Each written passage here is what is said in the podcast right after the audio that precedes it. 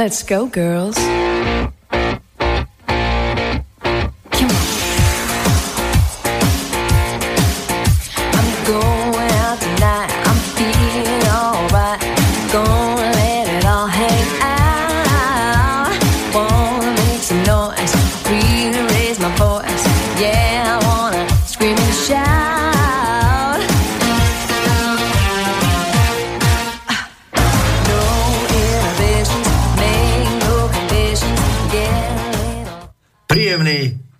Dobrý večer z Bratislavského štúdia aj s malou rezonanciou. uh, tak ako každý pondelok, aj tento pondelok výnimočne tým, že prvý v novom roku vám želáme z relácie Medzipriestor zo Slobodného vysielača a dneska tu máme narvané, vážení priatelia. Je nás tu, keď to dobre počítam, 2, 4, 6, 7 sedem ľudí, sedem, sedem dospelých mužov a jeden chlapec, to by som to nazval. Ale uh, prečo máme narvané? No, téma je jasná, jedným prognóza vývoja ekonomického vo svete na Slovensku v roku 2017 a dneska je to také obohatené, máme tu dvoch ekonómov, jedným z nich je Janko Závadský. Dobrý večer, vo spolok známy to komentátor, príležitostný, ale veľmi už tak dopovedomia vošlý, sa involvoval, ako hovoril Mar- Marian Augustin Huska, do povedomia slovenskej spoločnosti komentármi na konzervatívnom výbere. Druhý host, ktorého ani tak nemusím predstavovať, lebo je náš častý spolupracovník a pravidelne ste sa s ním mohli stretávať minimálne raz do mesiaca na ekonomické témy. Nikto iný ako Dušan Doliak. Dobrý večer. No a môj súputník, a dúfam, že aj tento rok celý čas súputník na konzervatívnom výbere v relácii medzi priestor. Juraj Poláček. Dobrý večer. Šťastný nový rok. A od techniky ako inak, Maťo Bavolár. Pekný večer a všetko dobré do nového roku. A za všetkých všetko dobre posiela do mikrofónu Maťko. Ali Maťko. Dáme si pesničku ešte jednu a začneme s témou, pretože bude sa dneska robiť z toho aj videozáznam, ktorý si potom neskôr budete môcť pozrieť, myslím, že v stredu na konzervatívnom výbere. Pekný, príjemný večer.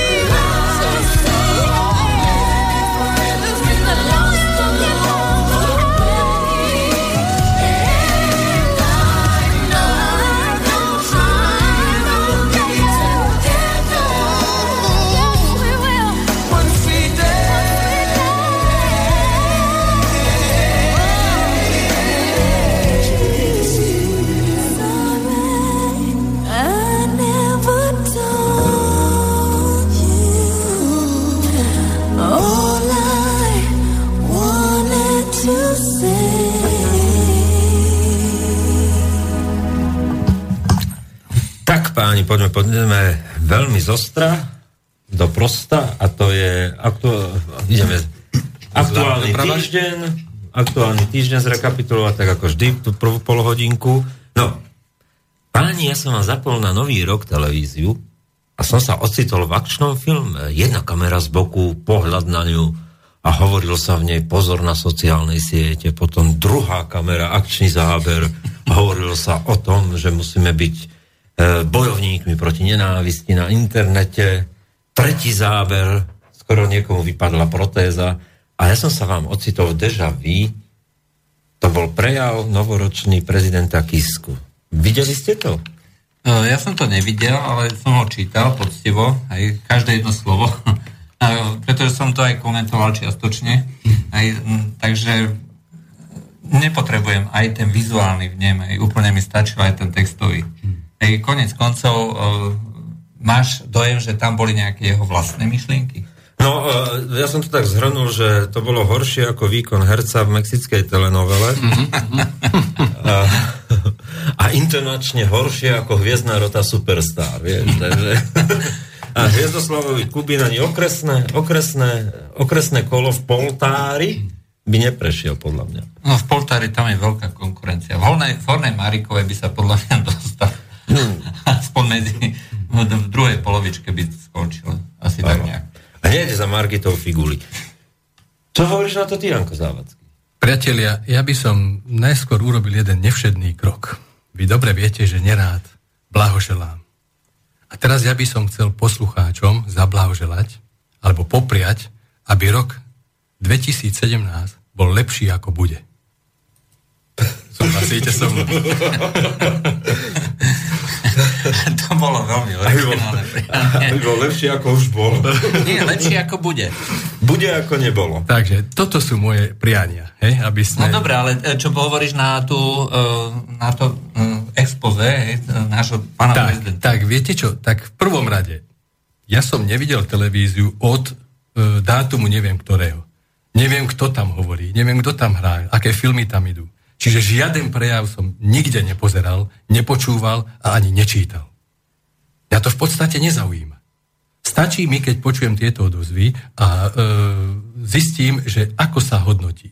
Niekto tak, niekto tak, hen tak, niečo sa tam cituje a z toho, čo som čítal od týchto, z týchto odoziev, tak e, vlastne boli to tam, ako ty hovoríš, také frázy, potom tak, taká povinnosť, áno, nejaká, a nič takého, mm, čo by bolo nad, nad stavbou, nad, nad tým bežným životom.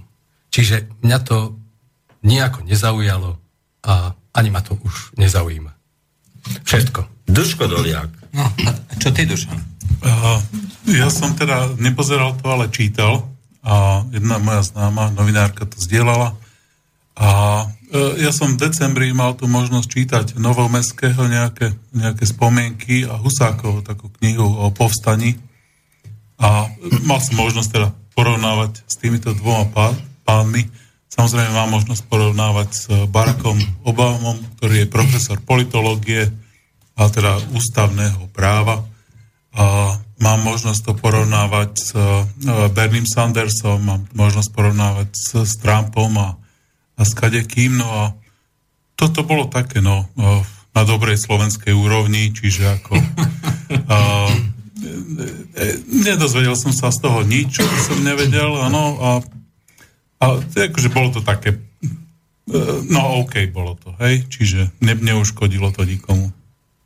No, každopádne nikto z vás nevidel tú akčnú kameru. Ja som mal pocit, že to robil asi Nunez, alebo títo proste mladí chlapci sa toho zhostil, že urobíme to postmoderne. Dobre, to bol kys. Postfaktuálne. Postfaktuálne, hlavne postfakt. Postmoderne, postfaktuálne. Ja by som tomu chcel jednu, e, jednu e, poznámku. Ja som tam našiel jednu pravdivú vec, ale skutočne pravdivú. Prejave Antona Kisku. Andreja, Andreja. Ja viem, ja som to ale tak písal do článku, proste... Uletel si, je? Uletel som. Uh-huh. Uh, takže, ja to zacitujem. Vyvolávať nenávisť a zlobu voči celým skupinám ľudí, národom, národnostiam, náboženstvách, alebo o nich tvrdí, že sú menej cenné, to sa musí stať pre každého slušného človeka nepripustné a netolerovateľné. Uh-huh. Hej. A tak ja osobne si myslím, že toto je geniálna vec, hej, pretože týmto náš pán prezident uh, vlastne zatrhol vlastne celú islamskú ideológiu. Aj keď si to tak zoberieš, pretože islam aj vo svojej, uh, vo svojej komplexnosti uh, vyvoláva nenávisť a zlobu voči každému, kto nie je moslimom. To tvr- zároveň tvrdí, že ženy a neveriaci sú menej cenní a z toho a potom ja teda nemám problém uh, s Kiskou súhlasiť, že to sa musí stať pre každého slušného človeka nepripustné a netolera- uh, netolerovateľné. Takže pokiaľ ako budeme uh, do budúcna uh, písať uh, nejaké kritické články na tému islamu, tak sa prosím všetci odvolajte na pána prezidenta Kisku, hej, ktorý, to všet, ktorý to samozrejme odsúdil tiež. Vieš, ale toto tvoje vystúpenie teraz bolo ako úrivok z filmov Stratený v preklade a to si pozeral iné kino. to vôbec tak nebolo. Dobre. Ja som citoval. Ale si to interpretoval hodne, hodne mimo. Ja robil som si srandu, samozrejme. Uh, poďme k tanečkom uh, Obama versus Putin, Putin versus uh, no, Obama, takto. Trump ešte, ešte, osta- Obama. ešte ostaňme na domácej tak pôde. na doma. Uh, prvého prvý bolo 40. výročie charty 77. To som chcel dať na záver. Akože. Aha. Ale tak nevadí. Dajme to teda na záver. Uh, vrátime sa k tomu na záver. Určite nezabudneme, keďže obaja vlastne to chceme spomenúť. Áno. Takže poďme na to. Ale tých výročí bolo viac totiž. Uh, Pozor na to, áno. Áno, zavedenie eura, Charta 77, vznik Slovenskej republiky. Tak, tak. Tieto tri veci v podstate by som normálne dal, akože si premostíkujeme na záver. A to tretie sa veľmi opomína. Áno. Áno. Extrémne. Janko Pálkoš mal dneska nádherný komentár na to. Dobre, poďme na tie tanečky okolo zavedenia sankcií, nových vyhostenie teda tých 35 diplomatov, vtipná odveta asymetrická Putina, reakcia Trumpa, že to bol inteligentný ťah, Následne komentár, ktorý sme aj dneska dávali Tomáša Hasa, ktorý hovoril, že to vôbec není e, vzťah Obama-Putin, ale Obama a Trump. Áno, to je presne tak. E, všetci sa vlastne zhodujú, všetci komentátori, povedzme troška znalejší, že to nemá vlastne s Putinom ako takým nejak príliš spoločné. Hej. Jednoducho Obama chce vytvoriť situáciu, ktorá bude zlá z každej strany pre Trumpa. Hej, on to vlastne urobil uh, tak fiškalsky, advokátsky, že on je pôvodom advokát, že vytvorí situáciu, kde ani jeden krok pre Trumpa nebude dobrý. Keď odvolá sankcie, tak uh, bude vyzerať ako, um, povedzme, Putinov agent, hej, alebo spolupracovník a naopak, keď ich neodvolá, hej, tak bude pokračovať vlastne v tej nenávistnej uh, kampani, ale tam sa rátalo s tým, že vlastne on vytvorí Tlak na republikánov v podstate aj. Tým, že je tam tá skupina ano. okolo McCaina, ktorá vlastne trvá na pokračovaní sankcií. Uh, väčšina, ktorá je síce republikánska aj v Senáte, aj v Kongrese, ale je veľmi vrátka vo vzťahu k Rusku. To znamená, ano. že že e, môže byť úplne iná situácia a vytvára tlak na Trumpa, že bude musieť obchodovať. A spomína sa tam Medicare, spomína sa 85 vlastne dekrétov. V podstate Obama už vládol ako e, obchádzajúc kongres no, iba dekretmi. Samovládca, dekretmi. E, najviac v histórii, nikto nemal 85 dekretov. No, zároveň, ale toto je zaujímavá vec, to sú moje. Aha. zároveň to, sme sa byli obrile. Uh, takže to je zaujímavá vec, že uh, tým, že on vládol dekretmi uh, a zavádzal, aj Medicare vlastne zaviedol dekretom, uh, tak je veľmi jednoduché zo strany Trumpa tieto veci rušiť, pretože rovnakým dekretom, ako to bolo zavedené, to môže rovnakým dekretom zrušiť. Ale čo sa týka uh, tej reakcie Putina, to bolo hrozne zaujímavé, lebo tam sa rátalo, že on bude pokračovať tou klasickou vojnou, hej, uh, diplomatickou. Proste prišli sme prišli sme eh, ja neviem, v nejaké, nejakej situácii, že vyhostili sme 35 diplomatov ako zo strany Ameriky, tak sa čakalo, že, bude, eh, že Rusi budú pokračovať v, te, v tom istom v tom istom tóne, kroku a urobia to isté. Vyhostia presne taký, takým istým spôsobom 35 diplomatov. Čo je vlastne spôsob, ktorý sa normálne diplomácii užíva v diplomatickej vojne. Rusi vlastne spravili to, že oni nevyhostili, ale zároveň nedali Trumpovi žiadne podmienky. Viac menej mu uvoľnili kompletne ruky. On môže robiť teraz čokoľvek. Putin netrvá na tom, že sankcie sa musia zrušiť. Netrvá na tom, že diplomati musia byť e, znova naspäť odvolaní. Nie, povedal to, že e, my veríme, že sa nejakým spôsobom dohodneme. To je všetko. No. Hej. To bol krok, ktorý určite nikto nečakal na strane, uh, na strane Obamu a na strane teda uh, demokratov a republikánov. Ktorí Rozkývalo to dokonca CNN. No. Áno, moderátorka nadržaná už premostila do Moskvy a proste zrazu nič. no. A naviac ešte ich totálne dehonestovali. Aj, tá reakcia, že pozvala detičky, pozvala detič, teda ruská vláda pozvala detičky diplomatov, že poďte k nám do roku ako novoročnú jedličku oslaviť, tak to vlastne znamená, že uh, oni sa už jednoducho nemienia vôbec baviť s touto vládou, úplne budú ignorovať všetky kroky tejto vlády, proste už to nepovažujú vôbec za uh, významné. Uh, to je diplomatické poníženie skutočne najvyššieho rangu. Ešte interpretácia toho kroku, že ich pozvali na jedličku je vlastne odkaz Obamovi, že tam patrí medzi malé deti. Áno, Áno, áno, že to, A to že v sa- diplomatickom jazyku. A že oni sa budú, oni sa budú baviť až s dospelými. Áno. Páni? Reakcia. Ja sa musím priznať, že tieto, tieto problémy veľmi nesledujem, čiže ich neviem ani veľmi vyhodnotiť. No v každom prípade som to vnímal takto, že bolo to poníženie tej administratívy. Ale o, podotýkam nie Ameriky. Hej, to bolo Nie, nie, nie. Na, a- S tým na, súhlasím. Hej. Tak. Oni, špeciálne sa rozlišuje vláda, hej, to znamená súčasná vláda, Obamová vláda a americký ľud, alebo tá nastávajúca vláda. Áno. Ale myslím, že je správne toto rozlišovať a my sme to nejak tak špecificky asi jediní z tých uh, opozičných, opozičných, uh, dlhodobě opozičných uh, webov uh, vždy Oponentských. rozlišovať- oponentských, Skôr oponentských. alebo uh, proti tomu väčšinovému názoru, tak uh, my sme vždy toto dôsledne roz, rozlišovali, že v podstate nikdy sme neboli protiamerickí, ale proti Obamovej administratíve. No. Proti politike Obamovej administratívy. administratívy. Ni- Nemáme nič proti Obamovi, nemáme nič ani proti McCainovi. Jednoducho nám vadia kroky a politika, ktoré robia. Hej, a tú politiku kritizujeme.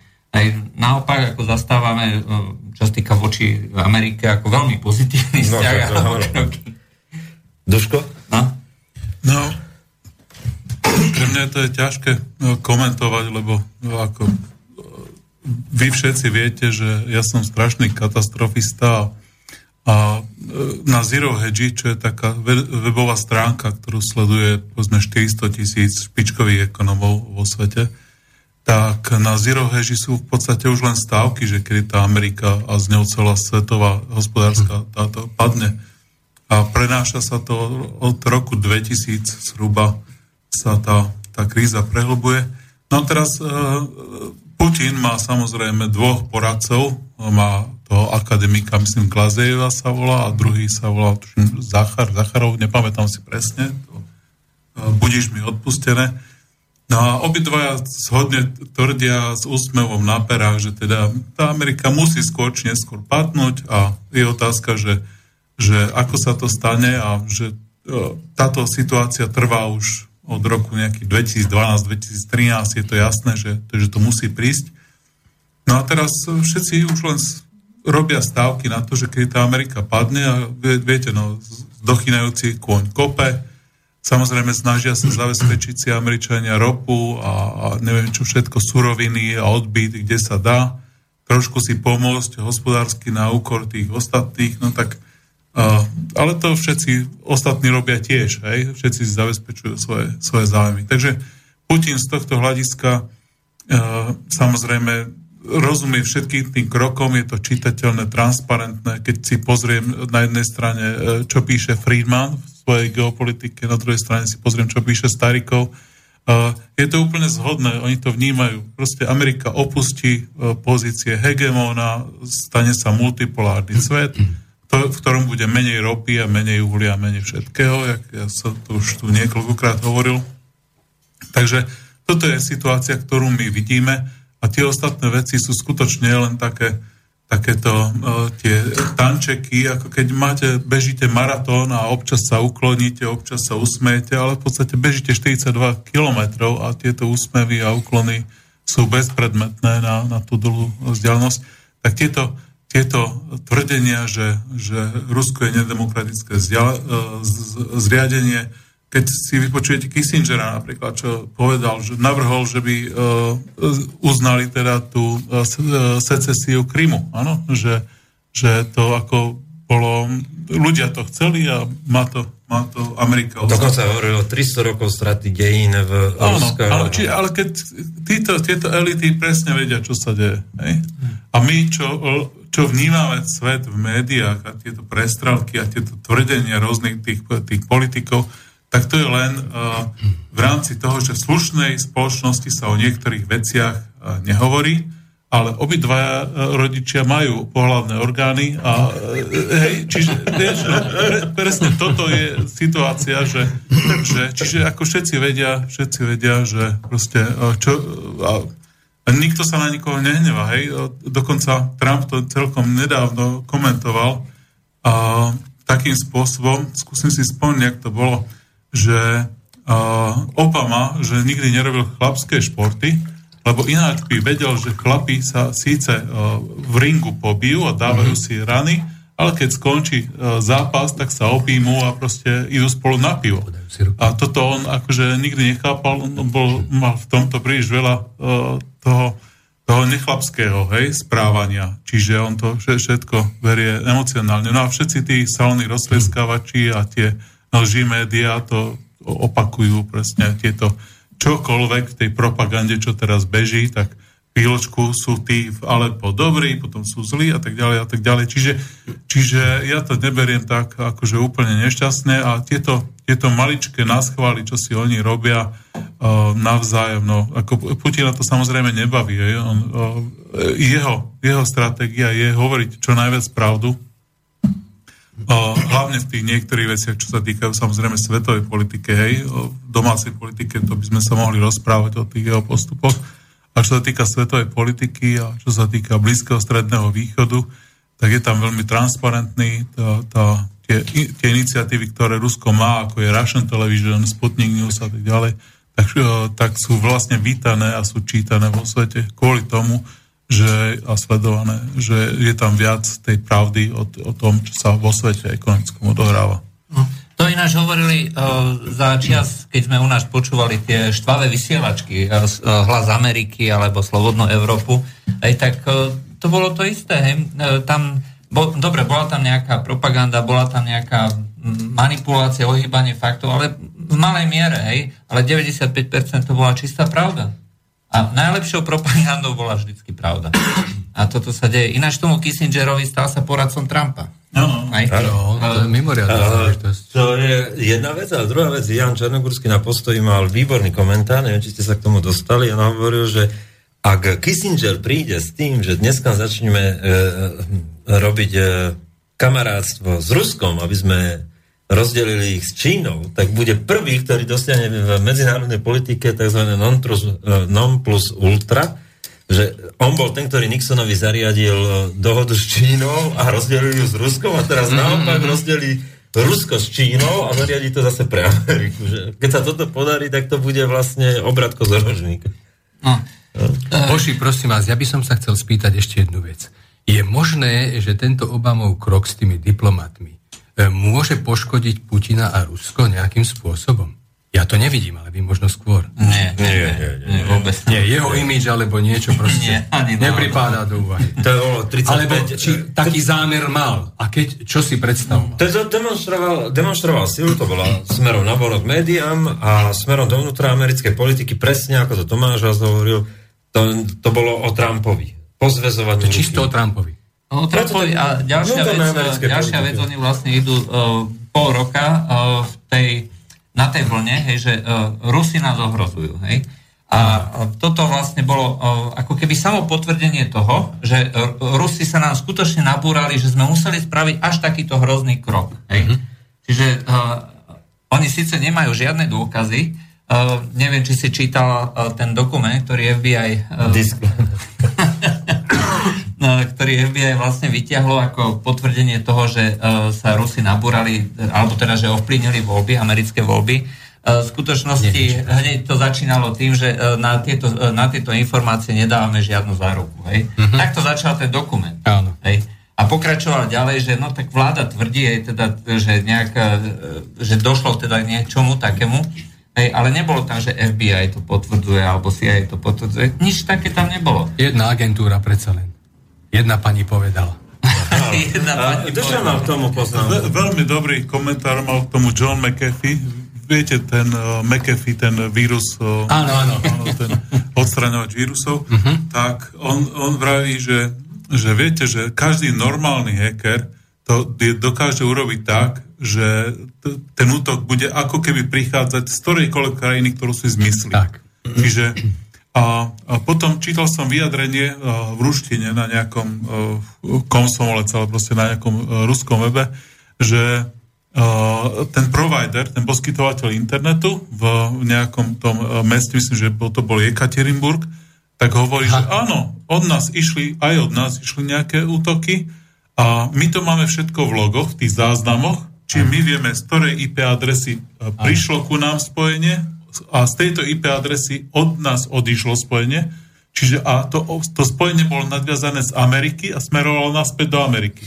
Čiže A nikto sa na to nepýtal. a nikto sa na to doteraz nepridal, nepýtal a my sme pripravení, máme, napis, máme zmluvy tu na uh-huh. čísla účtov, IP adresy, Tak, všetko tak, tak. máme tu, ale nikto sa doteraz na to Áno, nepýtal. áno. Čítal som to. Od teba. No. No. Takže tá situácia, a to- toto povedal John, John McAfee, hej, čiže uh, a nie je jediný, hej, uh, podobne sa vyjadril, myslím, že bývalý šéf CIA, alebo uh, myslím, že CIA to bol, a ten tiež povedal to isté, že, že tvrdenie, že to boli Rusi, no mohli byť, veľká pravdepodobnosť, že boli, ale záruku mu ako nedá nikto. Ale keďže najbohatšia krajina, čo sa týka počtu počítačov a e, počítačových ľudí a tak ďalej, je Amerika, tieto dokumenty, tieto témy a Národné demokratické centrum zaujíma hlavne Američanov, tak najväčšia pravdepodobnosť je, že to hackli Američania. Hej? Lebo Rusi, keď bude hackovať, ja som ruský hacker, tak buď som nezávislý a potom hackujem si svoju vládu a pozerám sa Putinovi do pošty a zistujem, že ktoré tie nehnuteľnosti mu patria a jak, jak perie peniaze. Alebo som ruský hacker zaplatený uh, uh, ruskou vládou a potom budem hackovať, ja neviem, Pentagón alebo niečo také. Ale Národné demokratické centrum, no ako počuli ste niekedy predtým o Národnom demokratickom centre? Ja som to počul akurát na pozadí tých volieb niekedy od začiatku roka, kde Bernie Sanders a tí superdelegáti a tak ďalej sa tam a to bolo vždy ako jedna z 20 inštitúcií a ne, nenapadlo by ma, že, že ísť a pozerať sa, že či Hillary Clinton náhodou nemá, a nielen Hillary Clinton, však, ale tam boli ďalší, ďalší ľudia e, okolo nej. Takže, no a tá posledná vec je, že všetci to riešia v našich médiách, amerických médiách, riešia, ale veľmi dobre k tomu povedal, myslím, že to bol hovorca Kremla, ktorý povedal, že všetci to riešite, kto vás hack, hackoval, ale neriešite, čo bolo v tých mailoch. To, čo bolo v tých mailoch, tak to je Sodom a Gomora. A nikde sa to nepíše v tých mass médiách. Nehovoria v tých televíziách. V akom zmysle Sodoma Gomara? No, že 26 miliónov, ktoré dostala od Saudskej Arábie, Hillary Clintonová, je tam pri v týchto mailoch. Aha. A, Že odstránili Bernieho Sandersa. Ako priamo Áno. demokrati, vedenie demokrati Odstavili odstavili, ho. odstavili Bernieho Sandersa. Že to je taká obrovská korupcia, ako také poškodenie demokracie. Clintonová dostala nejaké úplatky z Ukrajiny, hej? Ako, e, to, to všetko tam je, ako to sú desiatky kauz, žiadna. Toto nič sa nerieši v mass médiách a furt len e, e, riešia, že kto, kto hackoval, hej? Uh, poviem to tak, že tí, ktorí to hackovali, vedeli, čo tam nájdu. No tak e, po skúsenosti jej privátnym serverom v pivnici, čo mala doma, tak si boli 100% istí. Ja som zase čítal ako X vyjadrenie tiež ako z amerického prostredia, kde sa hovorí, že NSA má dneska tak podchytenú tú domácu sieť, že v momente zapnutia uh, toho servera Hillary Clinton do siete, tak museli mať kompletne celú, uh, celú kópiu toho servera a museli presne vedieť, že čo tam je a akým spôsobom ona komunikuje. Uh, všimnite si, že NSA sa k týmto únikom doteraz nevyjadril. Tam sa dokonca hovorilo, že z, tej, z, tej, z toho prostredia bezpečnostnej komunity americkej bola časť ľudí, ktorí to chceli ukončiť celej Clintonovej. Lebo jednu chvíľu to vyzeralo to, že sa, keď prepukol Clinton Foundation, pridal sa server a pridalo sa Bernieho Sandersa odstrelenie že sa čakalo, že príde s tlačovkou a sekne s, tý, s tou kandidatúrou.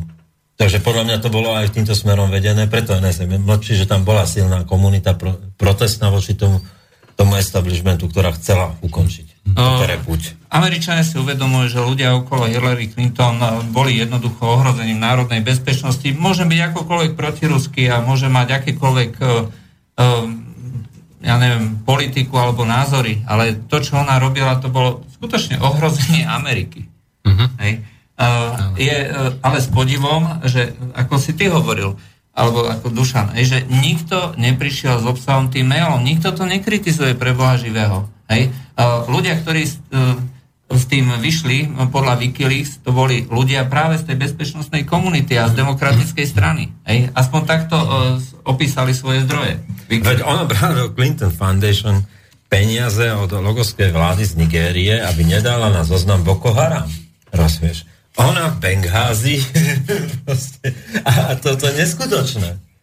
To, čo je neskutočné na tom, že Kadáfiho milície zachraňovali e, úradníkov z veľvyslanectva USA v Bengházi. No ešte z toho prvého serveru no? my vieme uh, napríklad, že ona, uh, Clintonova napísala vyslovene, že uh, islamský štát je financovaný uh, bohatými Saudami, potvrdila to tam, hej? Čiže z okolia kráľovskej rodiny Uh, myslím, že tam spomína aj Katar, hej? Áno, aj Katar, hej. hej? Takže, takže ako sú veci, ktoré boli tam napísané a teraz znovu a znovu, ja keď uh, v rozhovore s nejakým slniečkárom to vyťahnem, tak znovu a znovu som konšpirátor, ale ja hovorím, tak si pozrite Wikileaks. Nie, nie, to, to nemôžeme. Tak si pozrite Independent, pozrite si Telegraph. Washington sa, Times. Čiže už to, už to bolo snáď všade.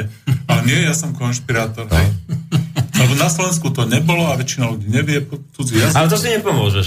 Dneska sme, to príhoda dňa, to, to ma pobavilo. E, Politico magazín, e, dlhá reálna Putinová hra, článok, ktorý je vyslovene protiputinovský veľmi a je to z tej várky proste e, iného pohľadu na Putina, ako majú tie optimistické pro-putinovské weby. Urobili sme preklad dáš ho tam, proste z, jeden známy zdieľal kom, komentár v originále, tak som povedal, môžete si v slovenčine takto, no tak e, najprv sme boli pro Putinovský web, potom ako urobíš toto, dáš im to tam, proste ticho a potom napíšu, a môžete vôbec takéto veci zverejňovať v Slovenčine? Vieš, že, že už nie je argument, tam, tam sa nepohneš. Aby sme neboli teda plačky tu na, no. že, že niekto... A nie, to nemá zmysel tam debatiť. Nie, nemá zmysel to, to debatovať, akože poďme, poďme ďalej tej téme. Uh, Poďme sa pozrieť na tie, čo, čo sa udialo. Dobre, máme ešte niečo také, čo bolo ten uplynulý týždeň? Nezvláštne. Dobre, zakončíme to tými troma vecami a to bolo uh, Charta 77, 40. výročie, Eurozóna 15. výročie, pokiaľ si dobre pamät, uh, teda pamätám, a vznik Slovenskej republiky. No, priznám sa, že z nich Slovenskej republiky, z môjho, z môjho pohľadu je to úplne to... Údajne nebola vôbec ani hymna, čo bolo dlhým zvykom vo verejnoprávnej televízii, tak tento rok nebola ani hymna. No, to ja neviem, Ešte by som ako... doplnil výročie prijatia eura Slovenskou republikou. Mhm. Áno. 2009. bol. Od prvého. Od prvého. Ale o, z môjho pohľadu je to samozrejme tá najdôležitejšia vec. Ako môj názor sa postupom času o, troška zmenil, Hej, a pre mňa stále je Československo vlast. Hej. Praha je stále moje hlavné mesto. Hej. Ty provokatív. Uh, áno, je to tak. Práve je... 5000 ľudí vyplo. vyplo tak to nás prvých dobre. 5000 predtým, keď som politiko spomenul, to bolo no, 10 Poď, Jurej, uh, Ale uh, to, ja som si v podstate uvedomil, že slovenský národ už bol teda uh, na tú samostatnosť pripravený a teraz dneska som rád, že sme samostatní a myslím si, že stojí za toto výročie si pripomínať, hlavne kvôli tomu, aby sme zistili, e, že kam sme e, za ten čas dospeli, akým spôsobom e, sa staviame k tej samostatnosti a ako chceme ďalej pokračovať. Aj proste je to nejaká, nejaká taká, taký čas pripomenutia. Aj takže áno, je to, je to dôležité a keďže nepozerám tiež televízor, tak uh, nič takéto ma uh, vôbec ako Ty nenapadlo. si veľmi múdry človek. Uh, vôbec ma nenapadlo, že niečo takéto uh, vôbec nebude uh, nikde spomenuté. Ne? No nebolo, nebolo v novoročnom prejave prezidenta. Politici takmer nikto, Nikto sa tomu oficiálne nevyjadri, že vznikla Slovenská republika E, dokonca- a STB nezahrala hymnu. To, to, to, v presne, to som chcel povedať. Čítal som tam od jedného človeka, nebudem menovať, že nebola zahratá hymna. No, Tak, ale ani televízie, Sme- absolútne všetci, všetci, A- všetci prešli to úplným mlčaním, že vznik Slovenskej republiky. Ako, netrajme z toho záslony, ale je to napováženou, dokonca ani pán premiér si nespomenul. to, No, tak dobre, no vždy prvého je výročie nejaké, hej, ale teraz je pekná okrúhle, takže mohli spomenúť. Hej. Uh, mohli, to je pravda. Uh, ja akurát dneska som mal taký, taký uh, komentár že k roku 2017, že čo teda môžeme očakávať, alebo čo budeme robiť. A uh, toto presne sedí do toho. Hej. Uh, to, čo vlastne dneska zažívame, hej, je zo strany Európskej únie neustále pokračovanie toho centra, tej centralizácie, neustále upevňovanie tých skrutiek hej, a vytváranie toho sojuzu, Eurosojuzu, No a jednou zo základných súčastí uh, vytvárania takéhoto uh, veľkého megacelku hej, je potlačenie vlastne národnej identity. Hej. A keďže poviem tak troška pejoratívne, že súdruh Kiska je vzorným euroúradníkom alebo plničom týchto jednotlivých zámerov, povedzme tej elity na tej európskej úrovni, je len prirodzené, že vôbec nespomenie na niečo, čo súvisí s týmto konkrétnym slovenským tak národom. keby som bol konkrétny, Butora si nespomenul na vznik Slovenskej republiky. Butora si nespomenul na vznik Slovenskej republiky. Pochybujem, že vôbec tuší Kiska, že vznikla niekedy Slovenská republika. A vie trafiť dátum. No, ale tak ukončíme teda tento balík. A A počkaj ešte tú chartu. tú chartu 77. No. Uh, Jaroslav Bašta, v Čechách vzniklo Centrum proti, uh, proti terorizmu a uh, na boj s hybridnou válkou. Ich prvý veľký počin sa stal dnes, že, že opravovali informáciu o tom, ktorý je ich Twitterový účet, asi 4 krát alebo 3 krát, proste, že to je ten správny. Čím rozosiali také dezinformácie počas dňa, že nikto už netuší, ktorý je ich pravý ten Twitterový účet, to pobavilo hodne. A druhá vec je, že práve Bašta, Jaroslav Bašta, taký bývalý minister vnútra a dnes komentátor... Už starý pán. Už starý pán hovoril, že mu to hodne pripomína pripomína pripomína tie normalizačnú dobu proste, že sa hľadá všade nepriateľ triedný. No a, a že o to paradoxnejšie, že ten úraz vznikol prvého e, na rok e, 40. výročia Charty 77 úplne vlastne kontrapunktne tomu dátumu a, a k tomu symbolu, kde tá Charta 77 keď si ju dneska prečítal, ja som si znova celú prečítal, to Uh, nie je dlhý ja- text. Ja tiež, ja, ja som A si je to čítal. úžasný text. Ja, ja stále hovorím, že eh, Václav Havel mal svoj, ako každý normálny politik, mal svoje obdobia. A to prvé obdobie, tá, tá odvaha výsť týmto, mm-hmm. a, a proste eh, tí, ktorí ste videli tie dejiny Československa spracované e, filmovo, kde bol aj Václav Klas v 90. rokoch s Mečiarom a tak ďalej, tie jednotlivé udalosti, tak on, on mal to dlhé obdobie, kedy sa rozhodoval, že či bude verejne protestovať proti tomu režimu. V podstate bol v takom akože e, ústraní, kde sa, kde mu hovorili, že ešte počkaj dva roky, môžeš potom vydať knihu a tak ďalej, prebehnú tie stranické čistky, však teba sa aj tak netýkajú, my si to vyriadíme akože zo svojimi najprv a potom môžeš vydať knihu. A on sa rozhodol teda, že už tam je tam pekne, ako zamykalo a povedal, no tak dobre. Že mal tu ten, ten neurotický ťah proste niečo s tým urobiť. Tam im bol sympatický a vznikla Charta 77 na posledí procesu s Plastic People. No a prvými hovorcami bol Havel, Hájek, minister zahraničia počas Dubčekového jara a legenda a symbol profesor Patočka, filozof tej československej humanistickej tradície.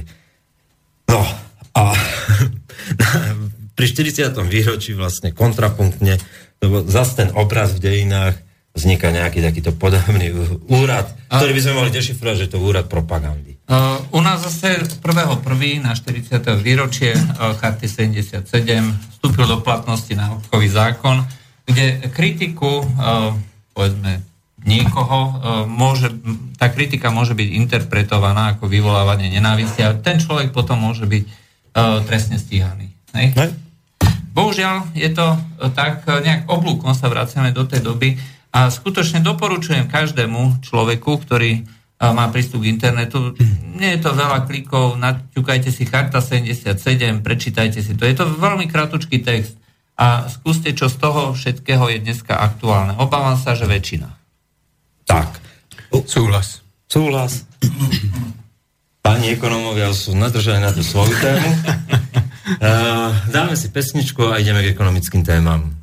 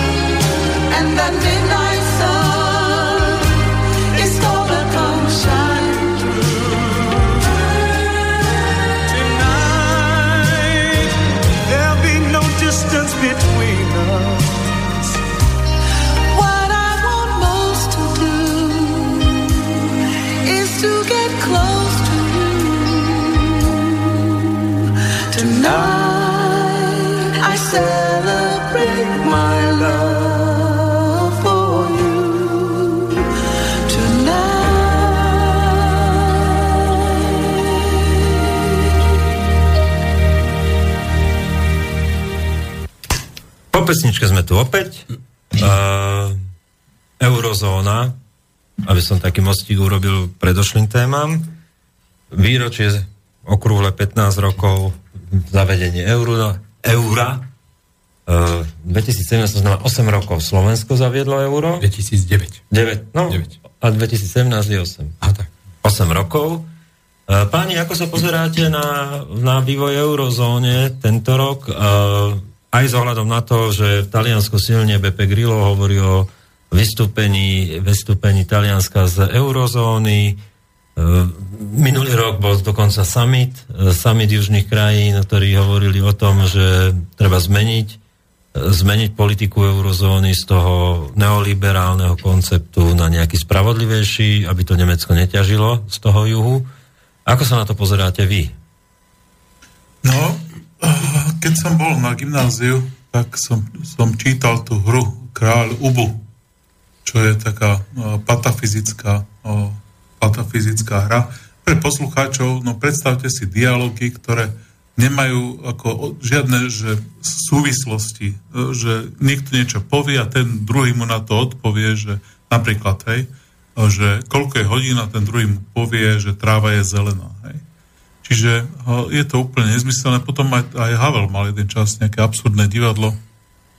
No a toto je to, čo my zažívame dnes, čo sa týka nielen eurozóny, ale aj svetového, svetových finančných trhov, svetovej ekonomiky a nakoniec aj geopolitiky, kde my na jednej strane niečo hovoríme e, na, na vonok, ale keby ľudia nemali takú krátku pamäť, tak by si aj pamätali, že, že to Alepo, ale minulý týždeň, že to bolo ináč, že, že boli tam tí dobrí a teraz sú tam teroristi a o týždeň sú zase tam tí dobrí. Čiže uh, niečo podobné sa odohráva samozrejme aj na tých finančných trhoch a uh, ja začnem teda vždy tým, keď, sme, keď som sedel v tých, tých bankách a poisťovniach, tak vždy tie dozorné rady predstavenstva začínajú tým, že sme si zopakovali, že tie hlavné veci, ktoré, ktoré tie hlavné trendy, čo, čo sa deje vo svete a už som tu nebol skoro dva mesiace, tak ja to pripomeniem čitateľom. Dnes ťažíme ropu 77,5 milióna barelov uh, denne. 77,5 uh, milióna barelov. Američania ťažia dnes uh, 1,9 milióna barelov tzv. nekonvenčnej ropy. To je aká? To je, to je napríklad, že vyťažia taký piesok a z toho piesku pomocou rozpúšťadiel E, získavajú ropu a potom ten piesok zase vyhadzujú. Alebo e, pod vysokým tlakom vháňajú e, horúcu, normálne ropa strieka sama, plivom, že sú tam plyny, ale tu na tu nekonvečná bridlicová ropa, to je taká porezná, jak, jak to, ten kameň napätý, tá, tá, tá pemza, tak bridlicová ropa je tiež taký porezný materiál, v ktorom je ropa. Aby ste ju dostali von, tak tam vháňajú pod vysokým tlakom paru, Samozrejme, že e, ropa sa líši ešte v tom, že keď navrtáte tú obrovskú podzemnú dutinu, povedzme taká sloja má 200 metrov výšku a nejakých 400-500 metrov e, dĺžku, aj priemer, nejaký taká kapsula podzemná, tak navrtáte to a odtiaľ vám tá ropa e, ide strieka von. Keď navrtáte brilicou ropu, tak povedzme tá kapsula má 40-50 metrov, ešte tam musíte vháňať tú paru, potom musíte urobiť ďalšiu. Takže vyvinuli sa techniky horizontálneho vrtania, že ten, ten, tá, ten vrch ide najprv šikmo dole pod zemi, potom sa tak zohne a vrta sa vodorovne a tam vždy po tých 40-50 metrov sa to vyťaží a ide to ďalej. Spusta sajrajtuje z toho, aby to mohlo ísť do ropovodu, tak musia tam pridávať normálnu ropu a riediť to, lebo ináč je to taký hustý e, dechtový ako No a samozrejme je tam veľa prímesí. Veľmi, no ale to sme zavočili niekam úplne.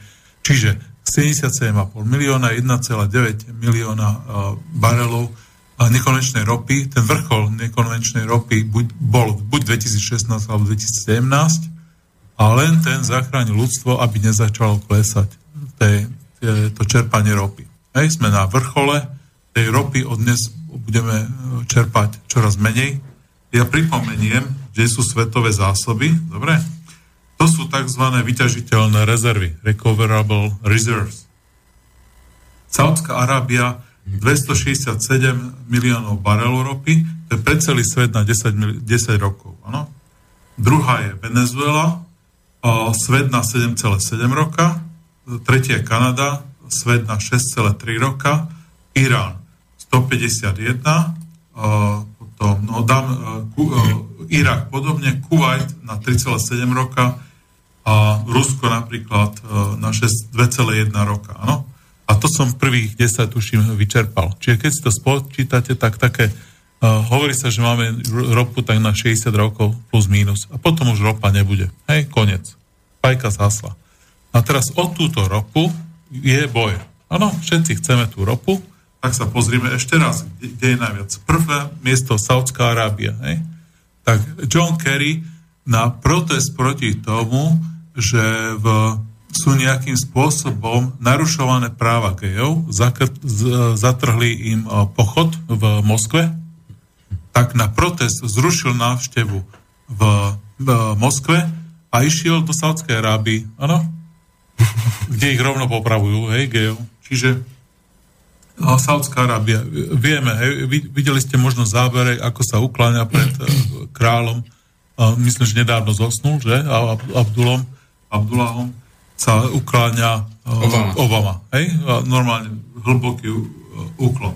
Čiže prvé miesto Saudská Arábia, druhé miesto Venezuela. Keď sa budeme rozprávať za chvíľočku, čo sa deje vo Venezuele, no toto sa deje vo Venezuele, hej, je tam ropa, hej, majú smolu, takže všetky hospodárske problémy a nesúvisia aj s tým, hej, Janko, určite ja pripomenie uh, Huga Čaveza a jeho socialistický program. Ale mohli si to dovoliť a robili to všetci. Robila to Marka Thatcherová, že minula ropné peniaze z Británie, tak to robila aj Hugo Chavez. Ďalšie je Kanada, ale Kanada je v pohode, sú kamaráti, ale je to len na 6,3 roka. Potom sú Irán, Irak, jasné, dva ďalšie uh, ciele na Blízkom strednom východe. Potom je Kuwait, ten je kamarát, ale to už len na 3,7 roka. Potom je, sú Emiráty a potom je Rusko 2,1 roka a konec Fáka zásla. Ostatní to sú už len akože Brazília a neviem čo všetko.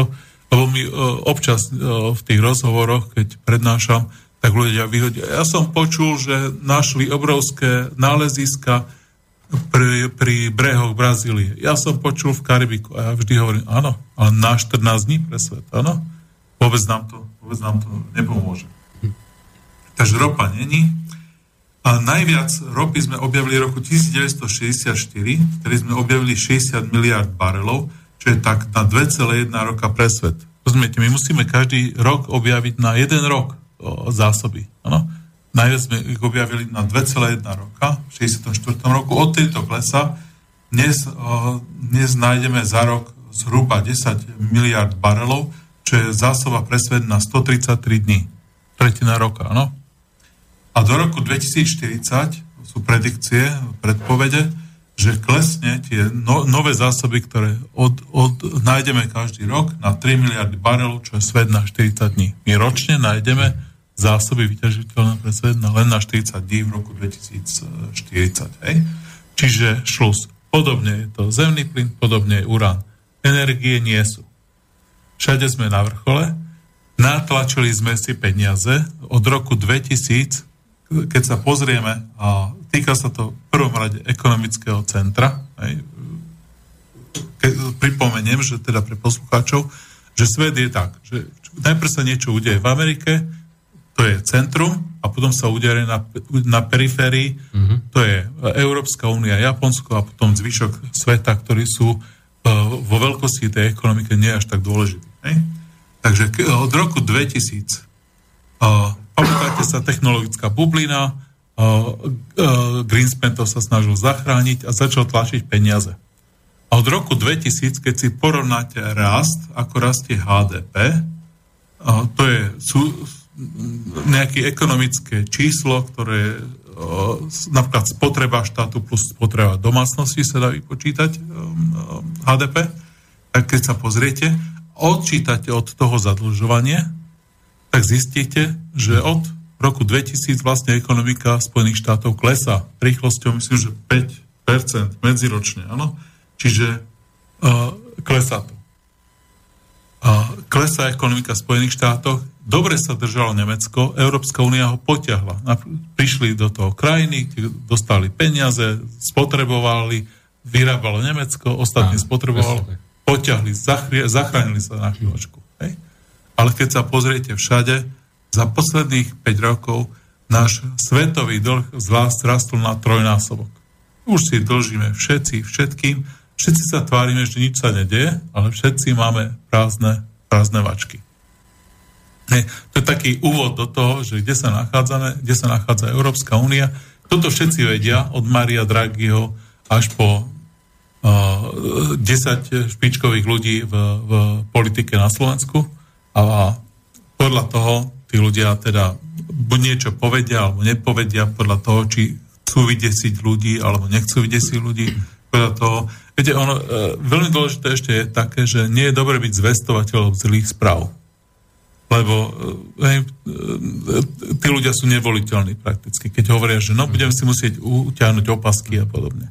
Takže a to je jeden z dôvodov. No ďalší z dôvodov je, že e, mass media dookola omielajú to, že ako uh, uh, nezamestnanosť klesá v Spojených štátoch.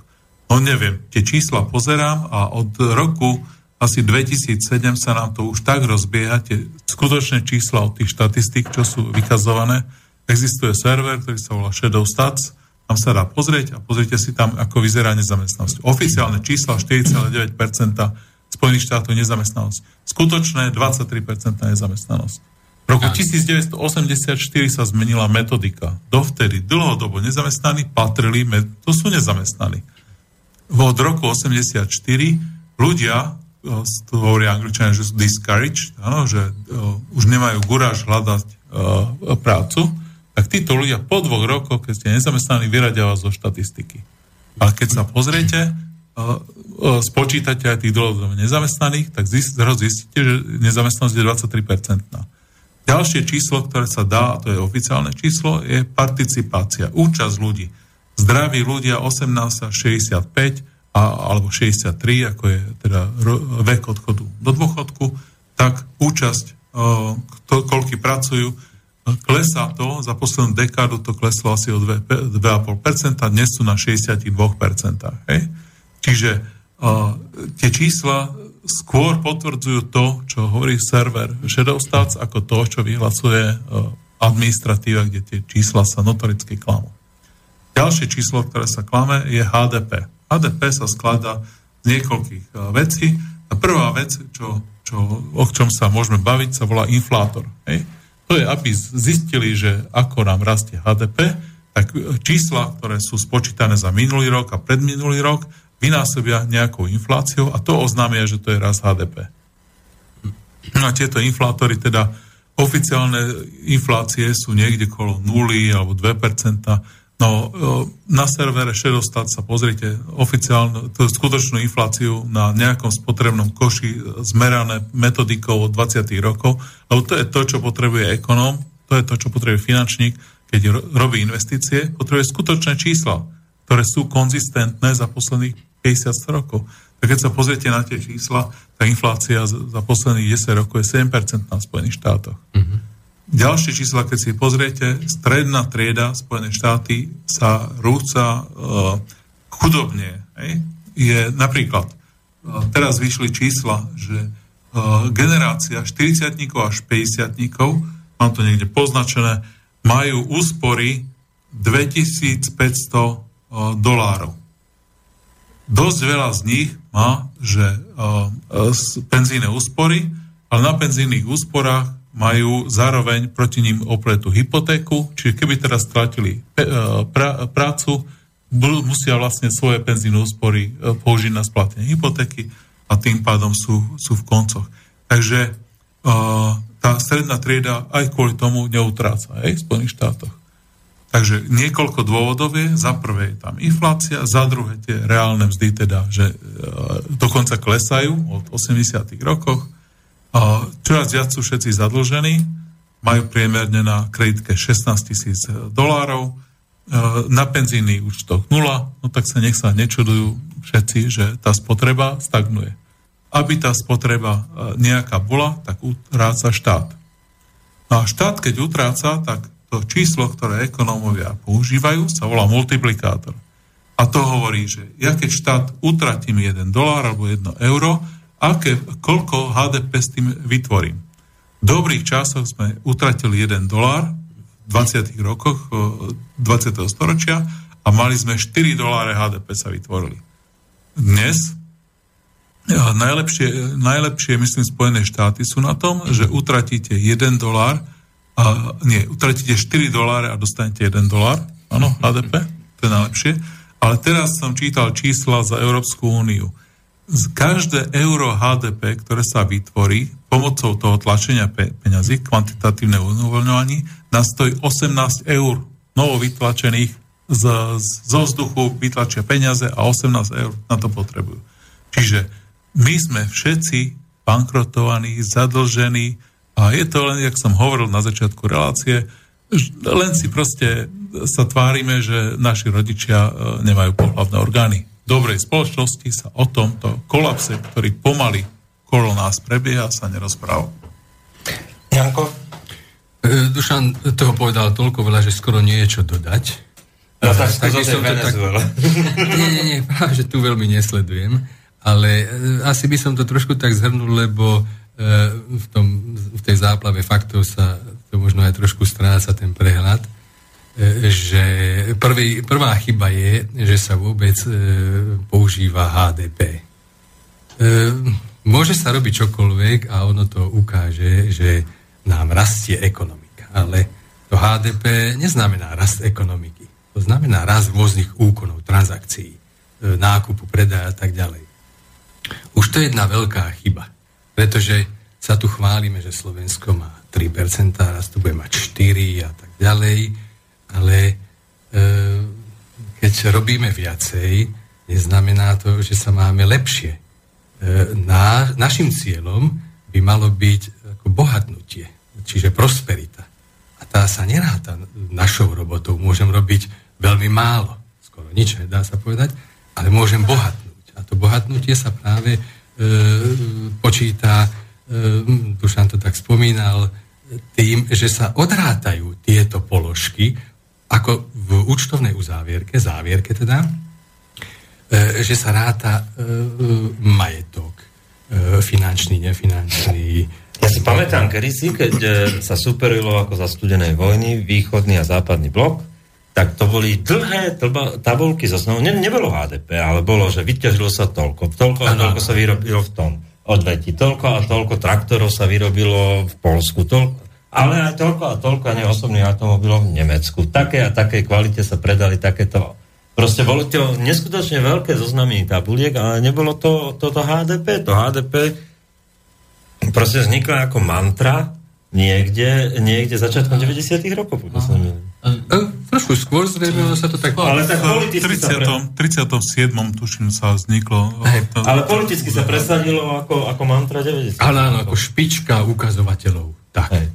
Lebo potom ešte prišli, prišli zelení ekonómovia s indexom kvality života, čo je úplne niečo inde. Tých indexov je milión a HDP je tiež, môže byť napríklad, rád pozerám okrem HDP aj HDP založené na parite kúpnej sily, pre, pre tých, čo sedíte uh, za internetom, teda všetci poslucháči, keď si napíšete uh, GDP, Ale niektorí to GDP, budú aj pozerať. Dobre, a dobre hovorí. PPP, Purchase Parity Power, áno, tak uh, nájdete si to na Wikipedii, dostanete rebríček poradia krajín uh, a ešte keď si dáte per capita na, oby, na obyvateľa, dostanete a je to prepočítané cez to, že čo si môžete za tie prachy dovoliť. Hej. Ale e, vždy si pozeráme, hej, ako je na tom Grécko, ako je na tom, ako je na tom Portugalsko, to sú také tie krajiny, ktoré zo spodu dobiehame, ako Slovensko. Ale oni výdatne bežia oproti nám. No. A teraz sa, k tomu, čo Janko povedal, je uh, jeden ten, uh, ten ruský ekonom, ktorého meno som zabudol, ktorý je teda Satanovský, Saraton? Nie, nie, Glazajov. Nie, Glazajov, ešte ten, myslím, Kasantonov, tak nejak sa volá. Ale... Katasonov. Katasonov. Áno. My, my, si ho s tým hokejistom, vieš. Kasatonovom, no. Tak, uh, tak uh, ten ekonom hovorí, že smial sa a vraví, že viete, no, keď bude kríza, tak to je ako keď máte pivo, odfúknete z toho tú penu a uvidí sa potom, že koľko to je tá skutočná ekonomika. No a to je aj ten purchase parity power, tá, tá parita kúpnej sily, to tiež nevystihuje presne. Lebo keď bude veľká uh, ja som sa veľmi dobre zoznámil napríklad s francúzským penzijným systémom alebo s, s čilským penzijným systémom, kde tie peniaze sa otočia trikrát, štyrikrát. Hej? Že človek si uloží peniaze do penzijného systému, z penzijného systému idú do akcioviek vo forme akcií, akcie, akciovka zase ich napumpuje niekam do, do ekonomiky a zase späť sa vrátia do, do peňaženky toho človeku, ktorý zase urobí ďalšie kolečko.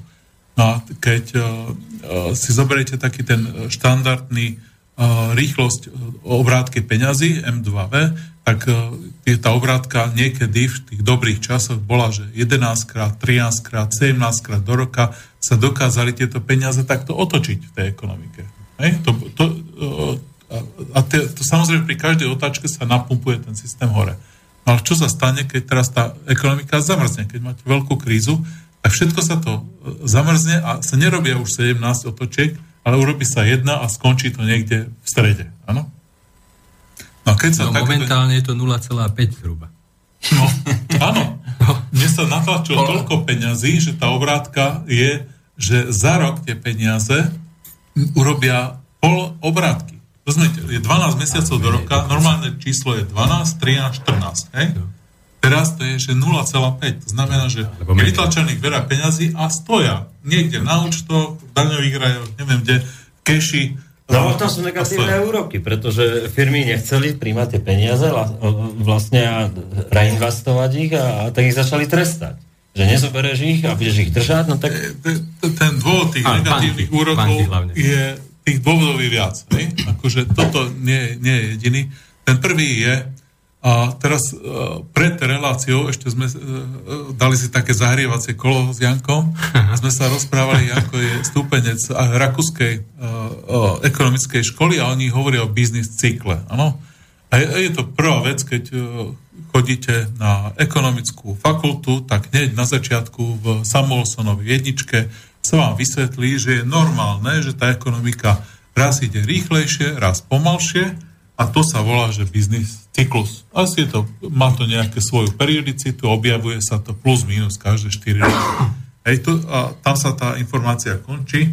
Potom existujú aj väčšie iné cykly, nebudeme rozpitvať. No a teraz uh, vždy, vždy uh, ten cyklus má tu svoje, tu svoje uh, prácu, to vyčistenie, ktoré robí. No? Vždy, keď, keď sa zastaví tá ekonomika, tak tí najslabší odpadnú a tá ekonomika sa vyčistí a môže sa naštartovať nový cyklus. Vie sa, že čo ide, ktoré tovary sa predávajú, aká, čo je potrebné pre ľudí a je to vlastne taká samoregulácia. No a v roku 2000 v strede toho cyklu, ktorý sa zasekol, eh, Greenspan začal tlačiť peniaze a ten cyklus vlastne narušil tým, že začala sa vytvárať bublina. A vytvárala sa na nehnuteľnostiach do roku 2007 niekedy. Začali od roku 2007, padali nehnuteľnosti, v roku 2008 už padli prvé štyri e, nejaké veľké banky. V oktobri, 25. oktobra 2008 bol veľký prepad na burze a všetci hovoria, že aha, je tu nejaká kríza. A vtedy čo sa stalo? E, vtedy už bol Bernanke, znížil zase úroky. Zase sa napumpovali nové peniaze do ekonomiky. To nestačilo. E, o 7 dní už vedeli, že to nestačí. Tak e, za prvé jednu obrovskú 700 miliardovú petardu pustila americká vláda do ekonomiky a začal, začal rýchlosťou 40 miliard dolárov mesačne začal Bernanke pumpovať peniaze. Vytlačil peniaze, normálne zo vzduchu, urobil bankovky a tie začali rozhadzovať a nakupovali za to akcie a, a dlhopisy a kadečo. Hypotekárne dlhopisy. Hy, no kadečo. Prebalené, toxické. No. no, to nestačilo, prišlo ďalšie kolo, už boli na 70, potom na 80. Potom sa pri, pridala Európska centrálna banka, Japonská centrálna banka.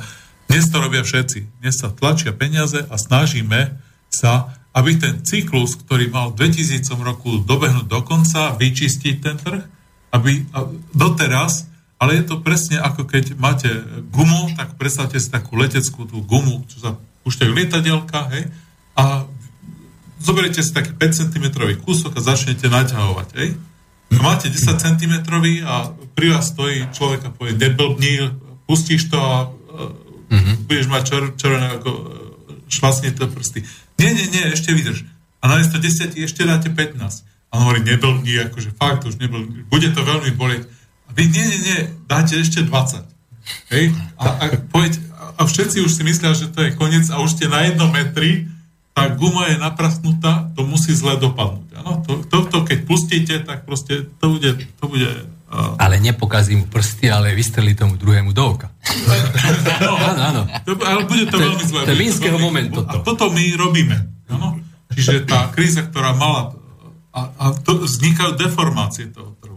Tie deformácie sú za prvé, že bohat, bohatí sú čoraz bohatší. Ano? Tie nožnice sa neuveriteľne roztvorujú. Áno. Hej, Gini index, Musia. čo meria tú Musia. chudobu. To je zákonit. Musia. Ten systém jednoducho nepovolí. To takto musí byť. Lebo oni si vlastne vytvárajú to bohatstvo, tie banky. Nie je centrálna banka, teraz myslím banky. Oni tvoria peniaze. Áno, áno. E, peniaze v bankách sú vlastne súčasné výrobné prostriedky aj pracovné e, prostriedky, dá sa povedať, predmety. A to je tak, ako keby si automobilka zo vzduchu vyrobila výrobnú halu stroja a tak ďalej. Hej? A vyrobí nejaké celé série a potom, potom to odovzdá niekomu, neviem komu, tie haly. Tak jasné, že tá automobilka začne rýchlo bohatnúť, pretože vytvára si ten kapitál, tie, tie e, prostriedky z ničoho, zo vzduchu. E, ten robotník musí prísť a makať. Musí si to zarobiť. Hej, hoci kto iný. Chytá živnosti. do konzervy. No ale keď on zo vzduchu si vyrába vlastne výrobné prostriedky, tak musí zákonite bohatnúť. Hej? A aby neskrachoval, tak stále mu hm, politický systém umožňuje e, vytvárať ich viac a viac, lebo nemôže zastať. Lebo keby zastal a odovzdal tie prostriedky, tak skrachuje a potom všetkých prepustí No. a je kríza. No ale to je kľúčové. Rok A preto musí bohatnúť, bohatnúť, bohatnúť, bohatnúť. A banky toto robia. No a to je kľúčové, lebo rok 2008 nastolil vo svete bankový socializmus. V tom zmysle, že vlastne definitívne sa prepojili štáty s privátnymi bankami a vlastne sa urobilo to kolečko uzavreté, Dá kde, sa to tak nazvať. kde vlastne štáty zachráňujú banky, ktoré zachráňujú a uverujú štát. Presne o tomto no. som roz, rozmýšľal na začiatku, keď ste spomínali tú chartu 77, hej? 77 ra- znamená rok 77 a v tom čase my sme už veľmi hlboko si klamali, o, ako si e, spomínal, e, sme sa učili o, o 68. 69. roku a niekedy v tom čase hovorili ekonómovia v 68. 69. Veď tu, tu to železo, čo, čo vyrábame, častokrát ho vyrobíme, dáme ho na dvor a o pol roka ho zase dáme do pece a vyrobíme z neho nové železo. To isté sa robilo s pneumatikami, to isté sa vyrábali objemy betónu, cesty, ktoré nikam neviedli, vytvárali sa panely, ktoré niekde proste len e, dážď ich e, rozrušil. Takže vznikali neefektivity. A toto, čo sa, čo sa deje pri tom tlačení peňazí, rovnako vznikajú ekonomické neefektivity. Napríklad e, sú bubliny v nehnuteľnostiach. Sú, e, e, na, na webe, teraz som pozeral, v, vo Vancouveri e, vyhnali cenu, že stará barabizňa rozpadnutá 1,7 milióna e, dolárov. Len, má to cenu len ako pozemok a ten pozemok ohodnotil niekto za 1,7 milióna dolárov. A boli tam niektoré nehnuteľnosti, tiež stará Buda 10 miliónov dolárov. A toto sú tie neefektívnosti. Alebo o, máte nulové úroky. Tak za tie nulové úroky si niekto povie, a no, požičiam si peniaze a postavím si ďalší obchod. Tak si postaví ďalší obchod, ďalšiu výrobnú topánok, ďalšiu výrobu flašiek a tak ďalej.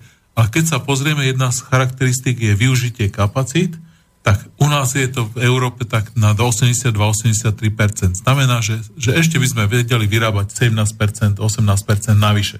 A pozrite na, na Spojené štáty, majú tam nejakých 75%.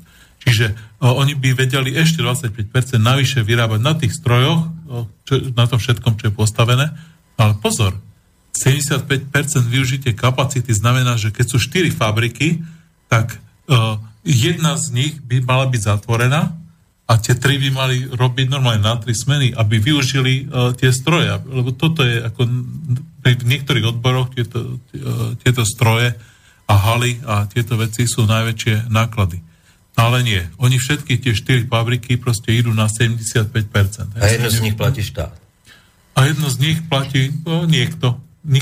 Ono tie peniaze sú mnohokrát o, zaciklené kolo toho o, sveta, že ľudia zároveň majú aj svoje penzíne úspory a zároveň na druhej strane to majú tie peniaze požičané, ale je to tak rozpojené, že ak by sa niečo stalo, a teraz je, to je, spomínam stále to, to, to keď sme na, na základnej škole hudba hrála a boli tie stoličky a behali sme dookola a tancovali. A vždy a keď vypadalo. zastávala hudba, tak každý si mal sadnúť. A že sa odobrala jedna stolička. Vždy sa zobrala jedna stolička. No a teraz to isté sa stane, hej? Keď všetci povedia, OK, zrea- zreálnime aktíva, pozrieme sa, všetci si chyťte, prosím nás, to, čo ako vlastníte a vyrovnáme si všetky, všetky účty, tak zrazu zistíte, že nikto nie je schopný okamžite splatiť hypotéku.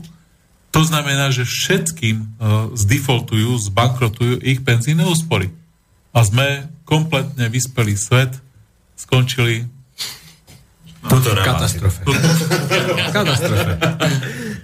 Dobre, ale predsa len uh, sme sa nedotiahli teda v perspektíve tej európskej, uh, teda eurozóny.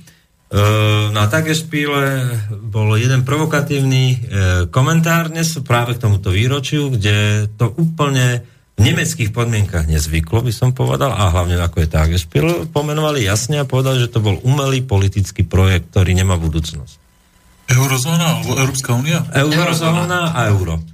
Európska menová únia. Tak. Vieš čo, no, je tieto debaty, ako napríklad uh, Juraj začal, že, že či malo byť alebo nemalo byť Slovensko samostatné, no stalo sa, karty sú rozdané, mlieko je vyliaté, ako hovoria uh, a anglo, anglosasi, čiže mlieko vyliaté, nedáme ho naspäť do flaše, ej?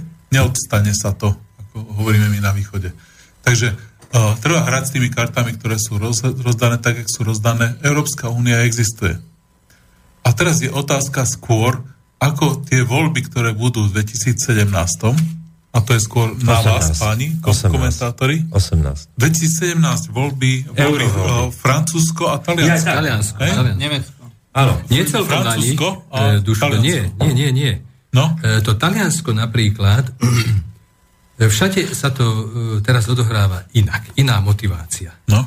E, Brexit bol z dôvodu zrejme tých migrantov plus, plus ešte nejaké tie ekonomické problémy, hej, že doplácali na nás. Prirodzená anglická hrdosť a konzervatívnosť. Áno, vlastne oni boli aj doteraz trošku extra v tej Európskej únii.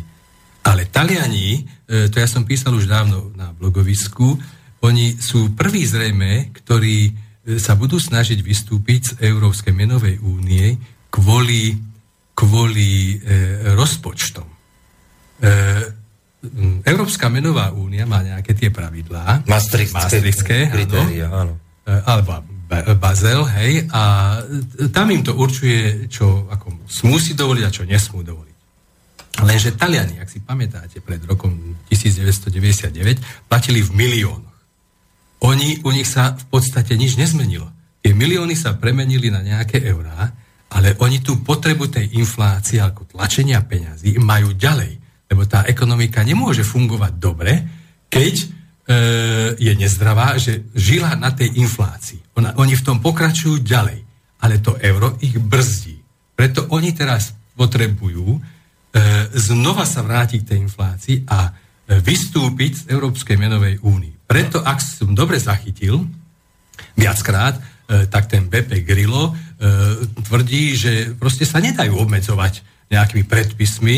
E, Ale o tom bol ten južanský summit minulý rok, kde oni to proste Áno. popísali, že oni chcú iný model, nie 3%. iný model, 3%, a to je ten starý inflačný model, pretože no. oni už nedokážu fungovať takto a musia No. sa vrátiť k tomu, a to je nezdravý spôsob, a budú pokračovať až do hyperinflácie. No to, to, lebo sa boja osudu Grécka. Grécko ne, nekolabovalo a neskovalo preto, pretože e, je, bolo Grécko a bolo na tom zle. Pretože muselo ísť do ešte väčšej, e, do väčšej reštrikcie, pretože Áno. nemohlo robiť, e, nemohlo devalvovať svoju menu, lebo ho nemalo.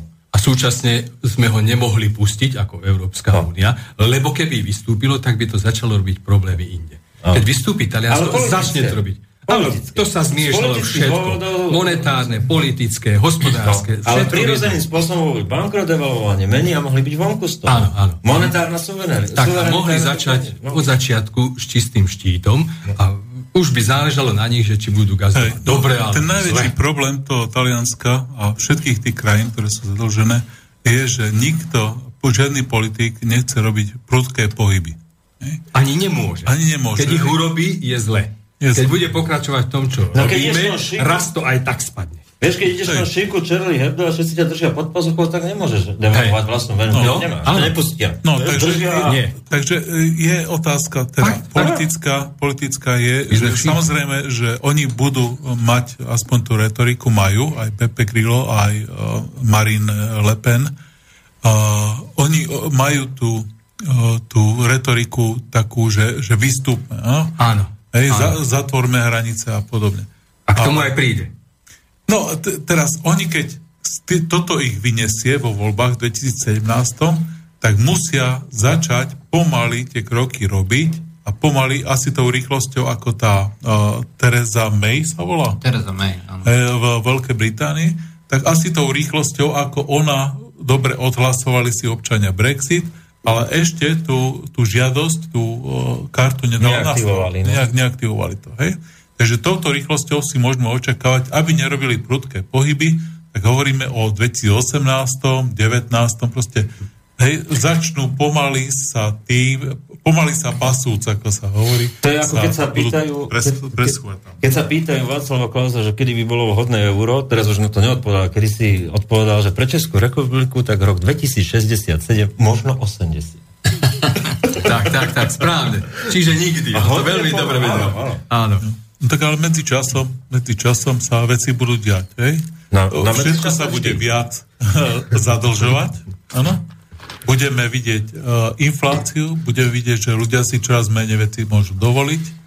Vš- všetky tieto veci sa, sa budú diať a budeme vidieť aj to, že neustrážia proste tie, tí, tí bankári a politici neustrážia všetky tie banky a všetky tie firmy a budeme vidieť, že tu na, tu na nejaká banka padne, tu na, tu na to nestihnú zachrániť, tu na nejaký penzijný fond. Čiže my všetko toto budeme uh, vidieť. Ale kedy príde ten moment, že sa to zosype?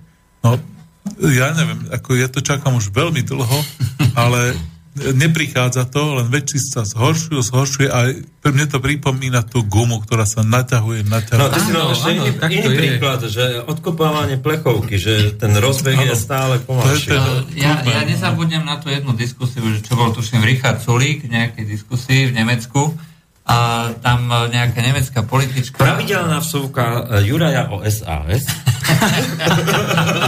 A to nemá so Sulíkom nič spoločné. Tam Juro, ide- prosím ťa, o, SAS, o SAS niečo. Uh, tam vôbec nešlo o. Sulíka, ale išlo o, tej, o tú nemeckú političku, že, ktorá uh, hovorila, že uh, no nejaká inflácia, nejaké problémy sú, ale však vždycky v histórii sa to riešilo vojnou. A povedať, Áno, áno. hej?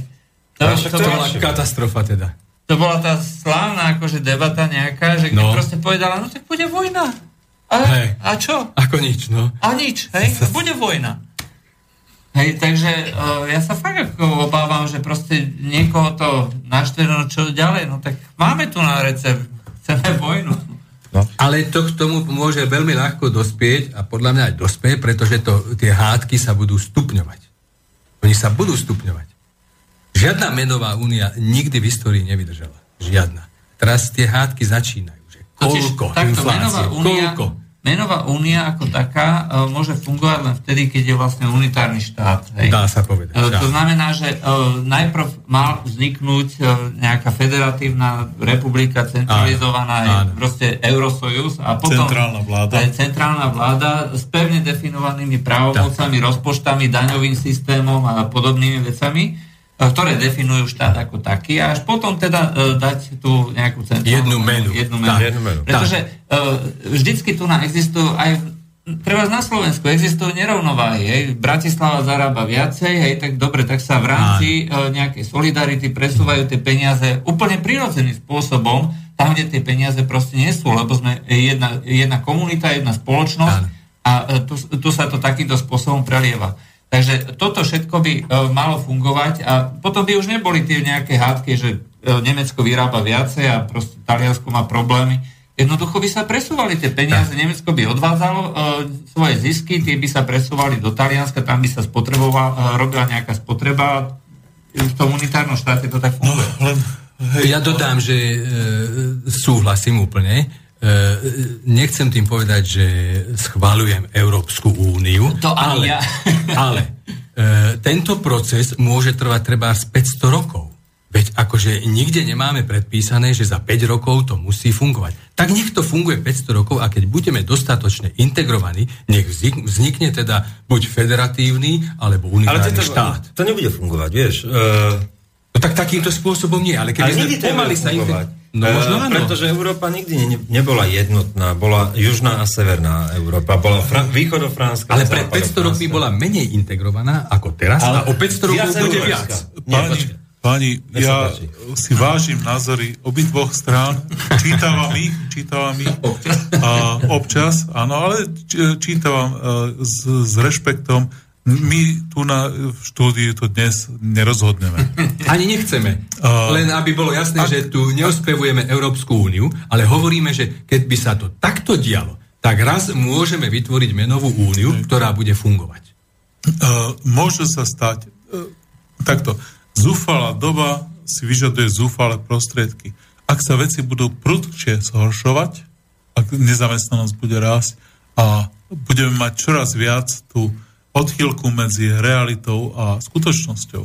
Hej, na, Taliansko, Španielsko majú pi, por, uh, Portugalsko, Grécko majú 50% nezamestnanosť mladých. Hej. Tam už časť mladých, to sú tisíce, má denný šport ísť hádzať zápalné flaše na, niekam na policajtov. No?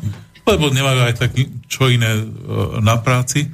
Takže e, ak sa toto bude zhoršovať, tak môže to viesť tomu, že, že niekde sa e, niek- vyhrajú strany, ktoré skutočne pevne rozhodnuté začnú separovať tú krajinu a keď jedna, dve takéto krajiny uh, by uh, začali to robiť, tak môže dosta- dojsť k rozpadu Európskej únie. Aj dojde.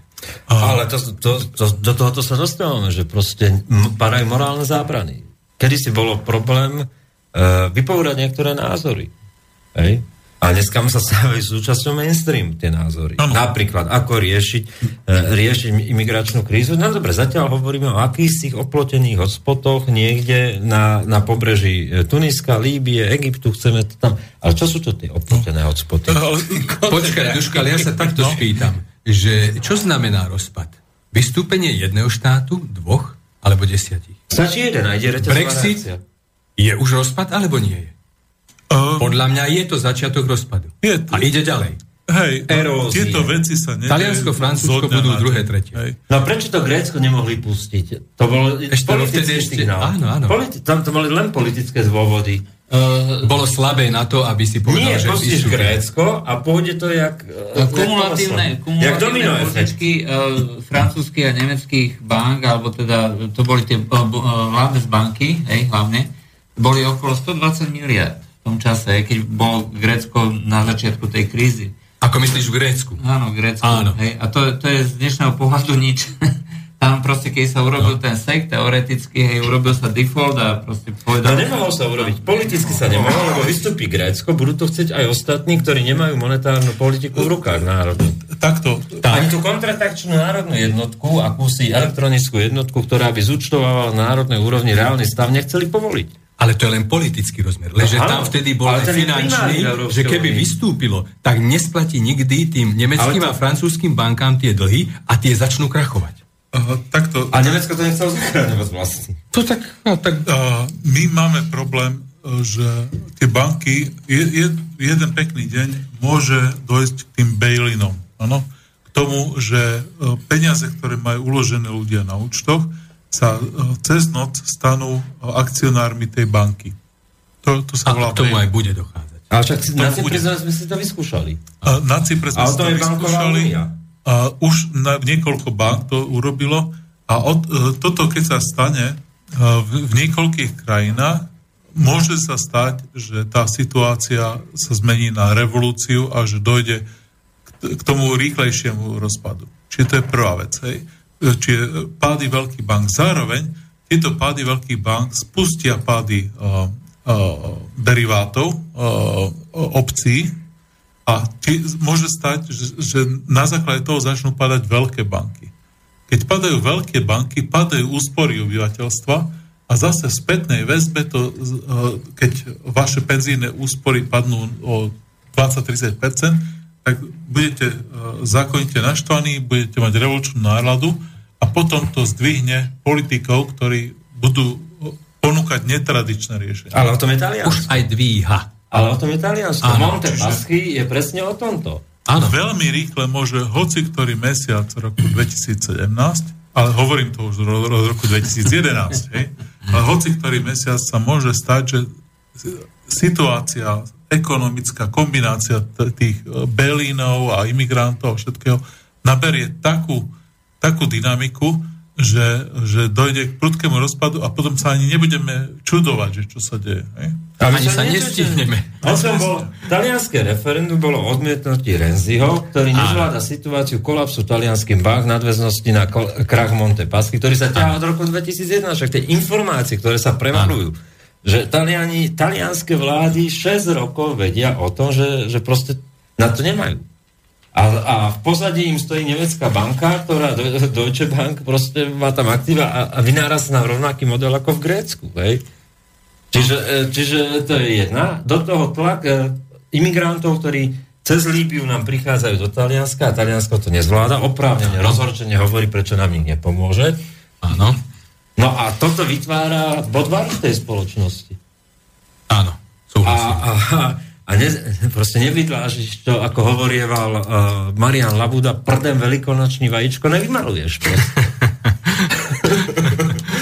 Dobre, dáme si pesničku a pôjdeme k Slovensku. OK.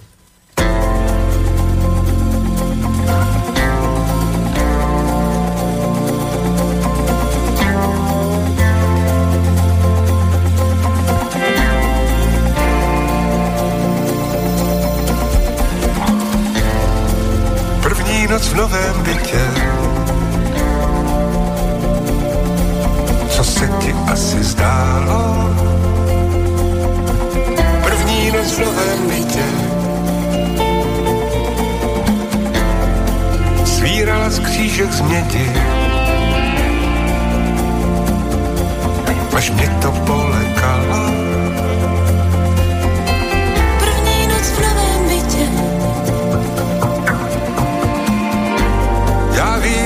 že máme málo, jen stůl a v láhvi chvojí. Stůl, co nás rozděluje, zároveň nás spojí. Stůl, co nás rozděluje, zároveň nás spojí. První noc v novém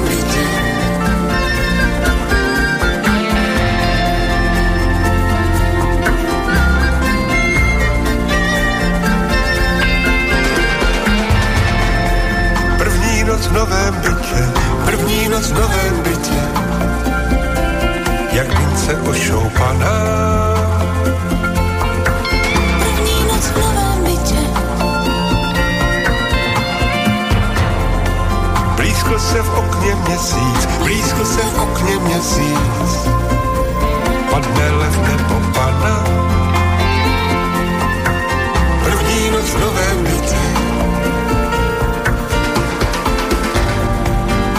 Šance je vyrovnaná a věru jenom dvojí. Buď to se rozdělíme, nebo nás něco spojí. Buď to se rozdělíme, nebo nás něco spojí.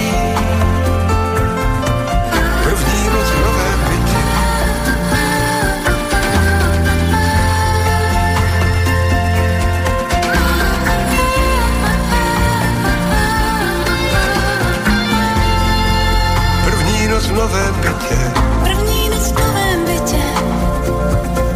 Plachá jak stádo klisen.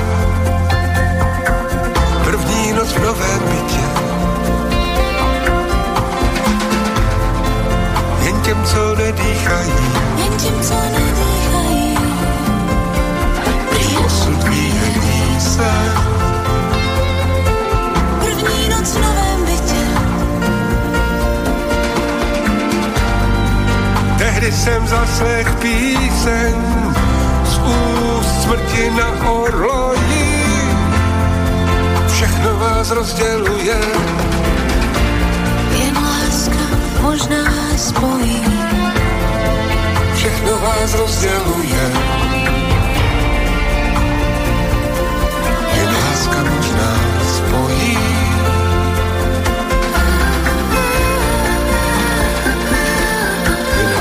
juzgar.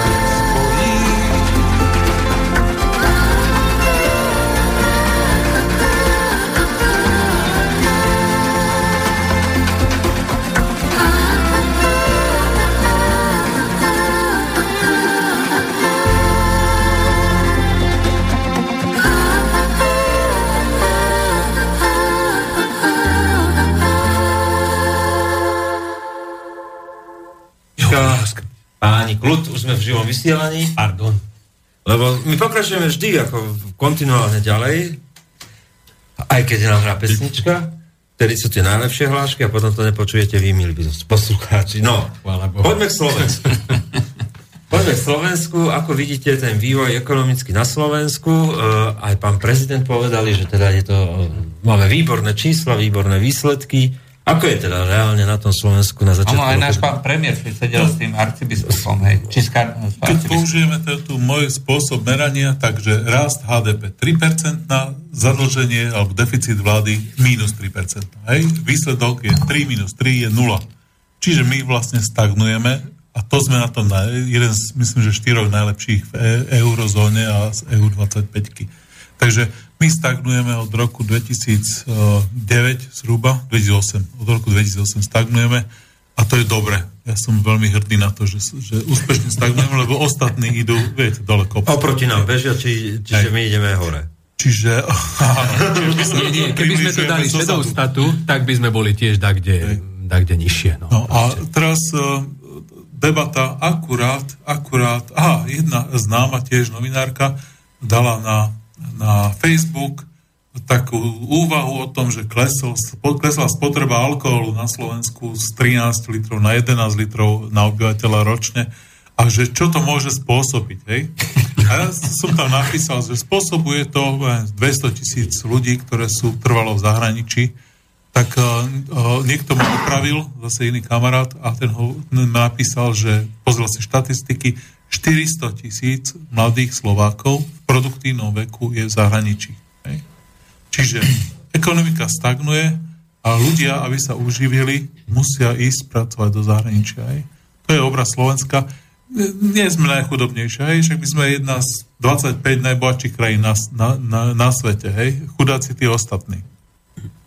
Takže sme na tom relatívne, relatívne dobre a uh, ja dúfam, že keď sa pozrieme, veľmi dôležité sú také uh, koeficienty alfa a beta v tej, tej investičnej teórii a jeden hovorí o tom, že keď sa niečo bude diať, tak že či to pocítime ako silnejšie alebo slabšie.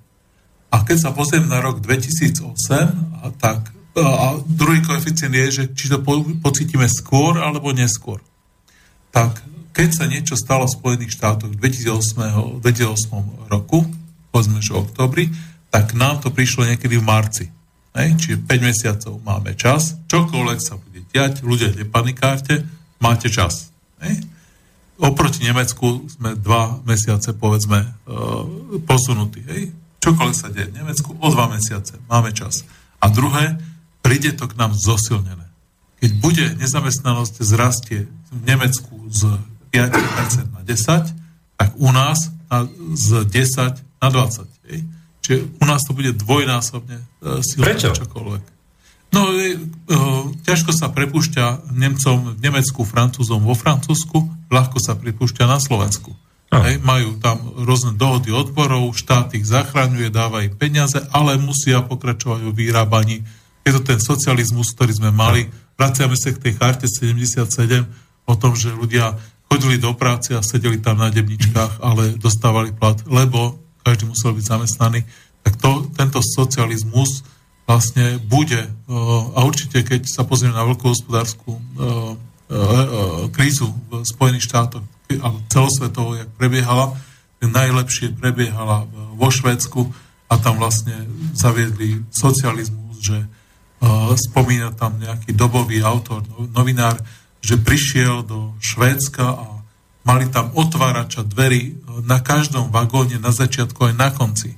Hej? Že pri- súhlasil nastúpiť a vystúpiť, tak niekto otvoril dverí. Len aby bola úplná zamestnanosť. Hej? Uh, Raz bol taký film s Funesom a ten hovoril stále úplná zamestnanosť, úplná zamestnanosť, úplná zamestnanosť. Takže to isté je a politici svojich voličov. A Máme ale hovor, Ma- Martin naznačuje, Príjemný dobrý večer. Áno, dobrý večer. Haló. Tichšie. Tiše. No, medzi tým zložil poslucháč. Aha. Aha. Takže, takže jedna z vecí, ktoré Omyl. sa dejú, keď je takáto kríza, za prvé zatváranie hraníc a lokál patriotizmus.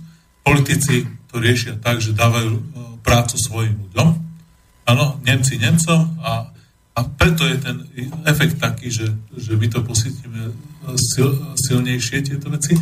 A druhý efekt je, a druhý efekt je, že a teraz som sa nejak zamotal. A že to príde neskôr. Že to príde neskôr.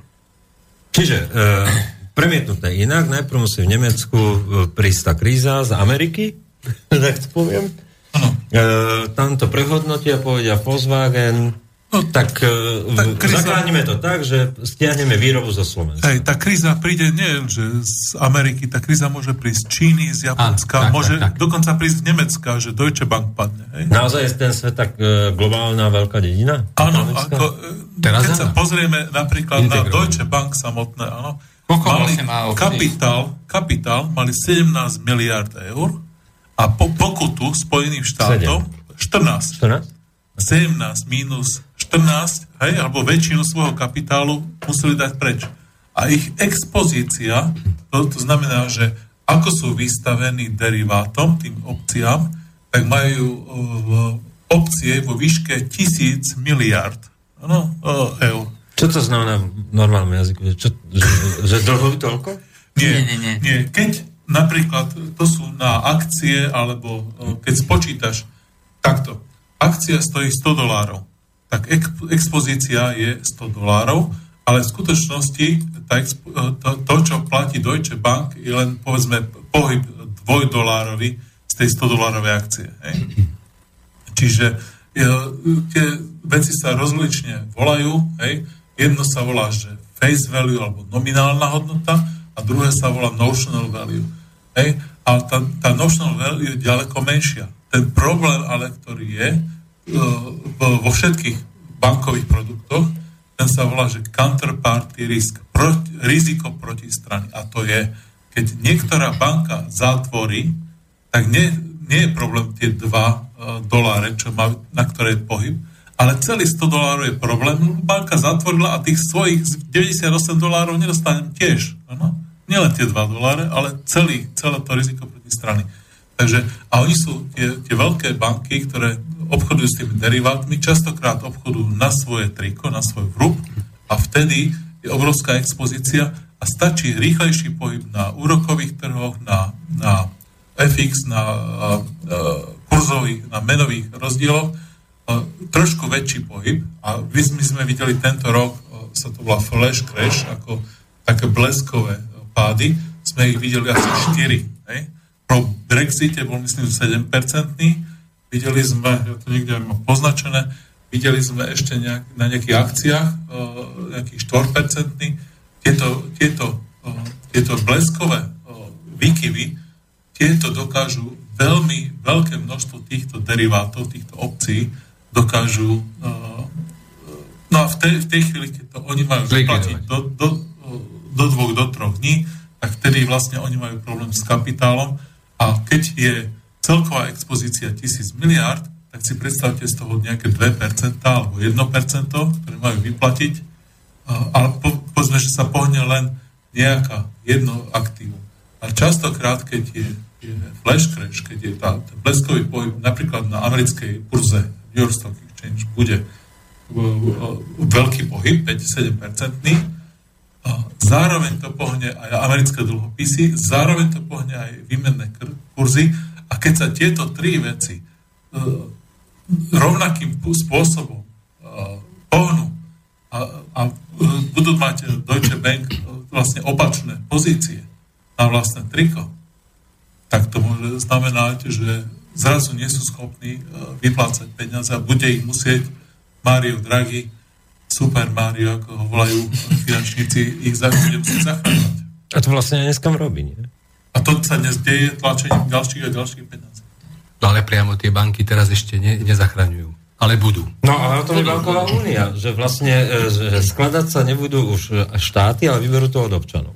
No, Dá sa povedať, ale hovorí sa o tom, že vlády ich budú zachraňovať. Že No e, prostredníctvom znárodnenia vkladov. Monte dei Paschi, e, že vraj bude zachraňovať talianská vláda, že to už sa Ale tam vystríha sa hovorí, teraz. hovorí o 500 miliardách.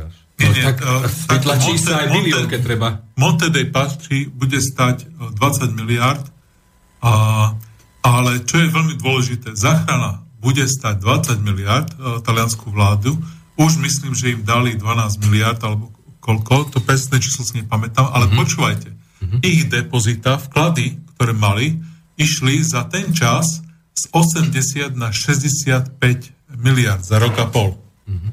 A teraz počúvajte, banku, ktorá má celkovú súvahu 65 miliard, tak o, potrebujú 20 miliard na záchranu. Okay. Máme na linke niekoho. Aha. E, počujeme sa? Nech sa páči. Igor Záhoria.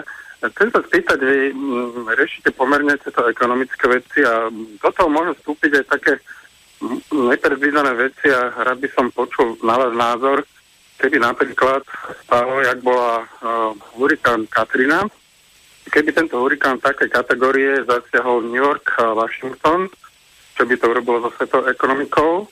A potom druhá otázka, že keby sa podarilo nejakým bláznom z islamského štátu alebo niekým podobným sa dostať e, k špinavej bombe atomovej a niekde to pustiť do nejakého mesta, že čo by to urobilo e, ekonomikou alebo so svetom. Lebo mm, to sú veci, ktoré mm, môžu nastať, no ako dúfam, že nie, ale môže sa stať. Uh, a ešte jednu vec, a ešte jednu vec, uh, ste hovorili o tej rope a rád by som, keby ste spomenuli plyn, ako je na tom plyn, že ten plyn by nás mohol trošku ešte potiahnuť chvíľku. Mhm. Ďakujem, budem počúvať. Dobre, ďakujeme. Takže uh, keď bolo tam ten hurikán Katrina, tak uh, malo to pozitívny vplyv na hospodárstvo vo výške 4 miliardy dolárov. To fiktívny, rovnaký, pozor. No, fiktívny, hypoteticky, no ale vysvetlím prečo. Mm-hmm. Vysvetlím prečo. Keď uh, je to, má to podobný efekt ako vojna. Vy proste musíte, sa zničili nejaké aktíva, nejaký majetok a vy ho musíte znovu vytvoriť a to zamestná ľudí a Tie peniaze síce od niekiaľ musia prísť, ale to netrvá. Multiplikačný efekt má dobrý každý hurikán. Hej, má to rovnaký efekt ako vojna a preto, preto hurikán tej, tej sily ako Katrina by malo pozitívny efekt vo výške 4 miliardy v Spojených štátoch a povedzme už len nejakých 200 miliónov v Nemecku a nejakých 1 milión na Slovensku. Hej, ako to sa rozpúšťa postupne. Čo sa týka špinavej bomby, zase, ak to pochopia politici tak, že zavedú nové hraničné kontroly, nové rengeny silnejšie, viac policajtov a tak ďalej, môže to mať na HDP pozitívny vplyv, ale je to to, ako Janko hovorí, je to to fiktívne. My nebudeme mať lepší život z toho, že, že príde sem nejaký hurikán alebo že niekto tu hodí špinavú bombu my sa nebudeme mať vôbec lepšie, naopak, naše peniaze sa použijú na to, aby sa nám zhoršili všetkým podmienky. Hej? Ale na HDP... Ale štatisticky to bude pekne. To je, to je, to je tá no. teória rozbitého okna. Tak, áno, to je ono, presne. Dobre, a, a, a teória, áno, správne. A o plyne? A o plyne, no, pravdepodobne tiež sme za vrcholom, alebo budeme v, najbližších pár rokov, ale tam je veľmi dôležité, že kde sú tie zdroje toho plynu a keď sa ťahajú tie plynovody, a o tomto s Jurem sme už mali asi dve relácie, kde no, sme no. to podrobne vysvetľovali aj ten vzťah ku geopolitike. O tom bolo Alepo. Kľúče od Alepa znamená e, kľúče od dvoch plynovodov a ropovodov. Asi tak. Áno, no. áno. Nemám čo dodať. Nemáme čo dodať. no. A blížime sa k záveru relácie ja to znova vrátim, tú pingpongovú loptičku, lebo je obťažné sa vami držať tempo páni, v tom, že teda akú, akú predstavu máte o roku 2017, keby ste to mali takou nejakou notickou alebo glosou zhodnotiť krátko, telegraficky, aký bude rok 2017? Máme byť optimisti, pesimisti, alebo si kúpiť popcorn a, a, sledovať. a sledovať to s zaujatím? Mm. No, určite, ja, ja to vnímam následovne. Uh, ak bude taký ako rok 2016, ja budem veľmi šťastný. To znamená, Dobre, už ukážeme bol. nejaký rast HDP, trošku viac sa zadlžíme, ale ešte stále sme zadržení v porovnaní s ostatnými e, celkom málo. Keď sa pozriem na, na život e, ľudí na Slovensku, ešte stále je e, na nejaké udržateľné úrovni. tých 400 tisíc ľudí dúfam, že sa nebude musieť jedného dňa rýchlo vrátiť, lebo toto by sme ako skolabovali tu veľmi rýchlo. Nemali by tu čo robiť. Takže uh, toto je, že optimistický scenár uh, pre mňa je, že bude rok 2017 a taký ako rok 2016. Ale môže sa stať, môže Čokoľvek. sa stať čokoľvek, treba byť pripravený a každý, každý poslucháč, každý, každý z nás by mal myslieť na to, že nájsť si ešte nejaký iný spôsob privyrobiť si trošku peniaze. Ak máte možnosť uh, pokopať záhradku a nasadiť si zemiaky a podobne, urobte to. Hovorím to stále. Kúpte si ovečku. Kúpte si ovečku. Proste a, a, a samozrejme, ak máte dlhy, tak sa ich snažte zbaviť, lebo ako to bude potom, presahuje kapacitu mojej veľkej hlavy. E, e, neviem si to predstaviť. Hej, je to veľmi zložité. Ja si myslím, že tie neviditeľné veci sa budú zhoršovať. Nemajú inú alternatívu, len sa zhoršovať. To znamená zadlžovanie, tie, čo nevidno. Hej, niektoré dlhy sa nerátajú. Potom e, rast, alebo teda klesanie toho majetku, skutočného majetku, keby sme urobili účtovnú uzávierku u každého, všade, tak ten majetok vlastne klesá. Keď odrátame od toho dlhy, tak e, chudobnieme. Tie viditeľné veci môžu, môžu rásť, áno, tu sa plánuje nejaký 4% rast, e, môžu vyzerať dobre, ale v skutočnosti e, to nemôže, nemôže fungovať tak, že sa budeme mať lepšie. E, tie problémy skryté budú narastať a môže sa to prejaviť buď zlomom nejakým naraz, to veľké riziko e, teraz predstavuje úroková miera Fedu, e, americkej centrálnej banky, pretože práve teraz sa dostáva do štádia, keď sa to môže prejaviť. E, začne dopyt po dolári a niekde, niekde to niekomu bude chýbať. Vždy. Keď je nedostatok doláru, keď sa zvýšia úrokové miery, tak to začne chýbať v Argentíne, alebo v Tajsku, alebo čo ja viem kde. A odtiaľ sa to môže začať šíriť. E, môže prísť teda zlom a bude, padne nejaká proste veľká kríza. E, tí centrálni plánovači v Amerike v tomto prípade to riešia tak, že keď sa niečo také stane, tak rýchlo zachraňujú, čo sa dá a nové peniaze vytlačia, takže vytlačia 10 biliónov treba a rýchlo, rýchlo to zachránia. E, samozrejme len dočasne a potom sa to zrúti niekedy v budúcnosti. Čiže či sa to začne rúcať teraz tento rok, alebo niekedy inokedy, to vlastne nevieme, lebo nevieme, čo budú robiť centrálni plánovači a nevieme, ako budú reagovať ľudia. Čo sa stane v Taliansku, vo Francúzsku alebo v Číne, čo sa udeje, to nevieme. Takže celý ten proces e, môže trvať 3, 30 alebo 300 rokov, ale určite, určite to pôjde k nejakému úpadku. Tie, tie fundamenty, ktoré my neveria, nemeriame a nikto sa im poriadne nevenuje, lebo tá kultúra ekonomická je teraz taká, že sa meria HDP, zamestnanosť a čo ja viem čo, ale to, že vlastne prosperita sa tam stráca, to si nikto nevšíma a raz to musí prepuknúť. Tak keď nie naraz, tak takými malými skokmi a najbližších 20-30 rokov môžeme nejako klesať a nakoniec zistíme, že vlastne sme na tom tak zle, že e, tie vzťahy sa rozvrátia ekonomické a príde veľký pád. No ale môže to trvať aj 300 rokov ako v rímskej ríši. Tam, podľa môjho názoru, zohrali ekonomické faktory e, hlavnú, alebo aspoň jednu z najdôležitejších e, funkcií. Budeme toľko ustupovať kríze s, s hlavou v piesku, že nakoniec zistíme ako Dušan Slobodný, že už nemáme kam ustúpiť. Áno. Juraj Poláček. No, čo ja viem, ako ja tiež očakávam... Politický rozmer, povedz. No, z, z môjho pohľadu o, tiež neviem vlastne, čo sa udeje, pretože o, aj keď sa tu na, o, vo veľkom hovorí, že m, tam vyhrá taký alebo onaký, o, to, sú, m, to sú len možnosti. Ej, ešte stále o, je, je tu na veľký priestor pre o, tých ľudí, ktorí o, dokážu o, zmanipulovať treba tú verejnú mienku, dokážu treba ako v Nemecku, keď budú voľby Angela Merkel, aj stále má tých 30-40%. Aj, proste ľudia sú konzervatívni a budú naďalej voliť. Rovnako vo Francúzsku Hej, e, keď si zoberiete ten román Ulembeka, uh, kde hovorí o nástupe nejakého islamského štátu vo Francúzsku, tiež uh, nejaký radikál uh, a proti nemu sa zjednotí celá spoločnosť, aby ten radikál proste ne, uh, nevyhral, aj tak zvolia treba z moslima, hej, ktorý začne zavádzať ako moslimské pravidlá. A tieto všetky veci vyplývajú z toho, že ľudia sú proste konzervatívni a nie sú ochotní ako rýchlo meniť nejaké tieto nálady, pokiaľ nie sú dotlačení do toho nejakými veľkými, príliš veľkými problémami, ako bola tá o, hospodárska kríza v 29., keď ľudia fakt už nemali čo jesť. My sme proste nepadli na dno. Európska únia, Európa. My proste nevieme, čo je to bieda. My sme už si dávno odvykli.